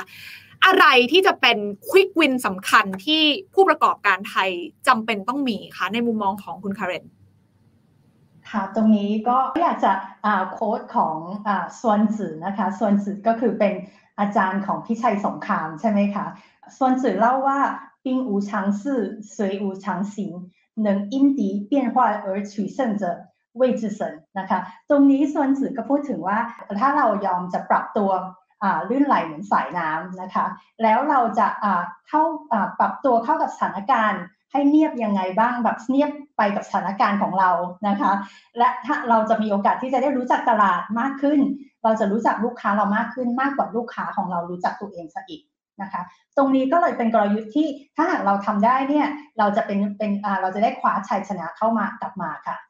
เราก็เลย Tencent นะคะ จริงๆ Tencent Cloud Tencent Technology เนี่ยเรามีโซลูชันที่ได้เรียนรู้กับตลาดจีนมาแล้ว ที่เราจะได้เอาเอาเข้ามาให้คุณเอาไปใช้ได้เลยนะคะ จะเป็น WeChat Ecosystem ที่คุณไปทำ Brand Awareness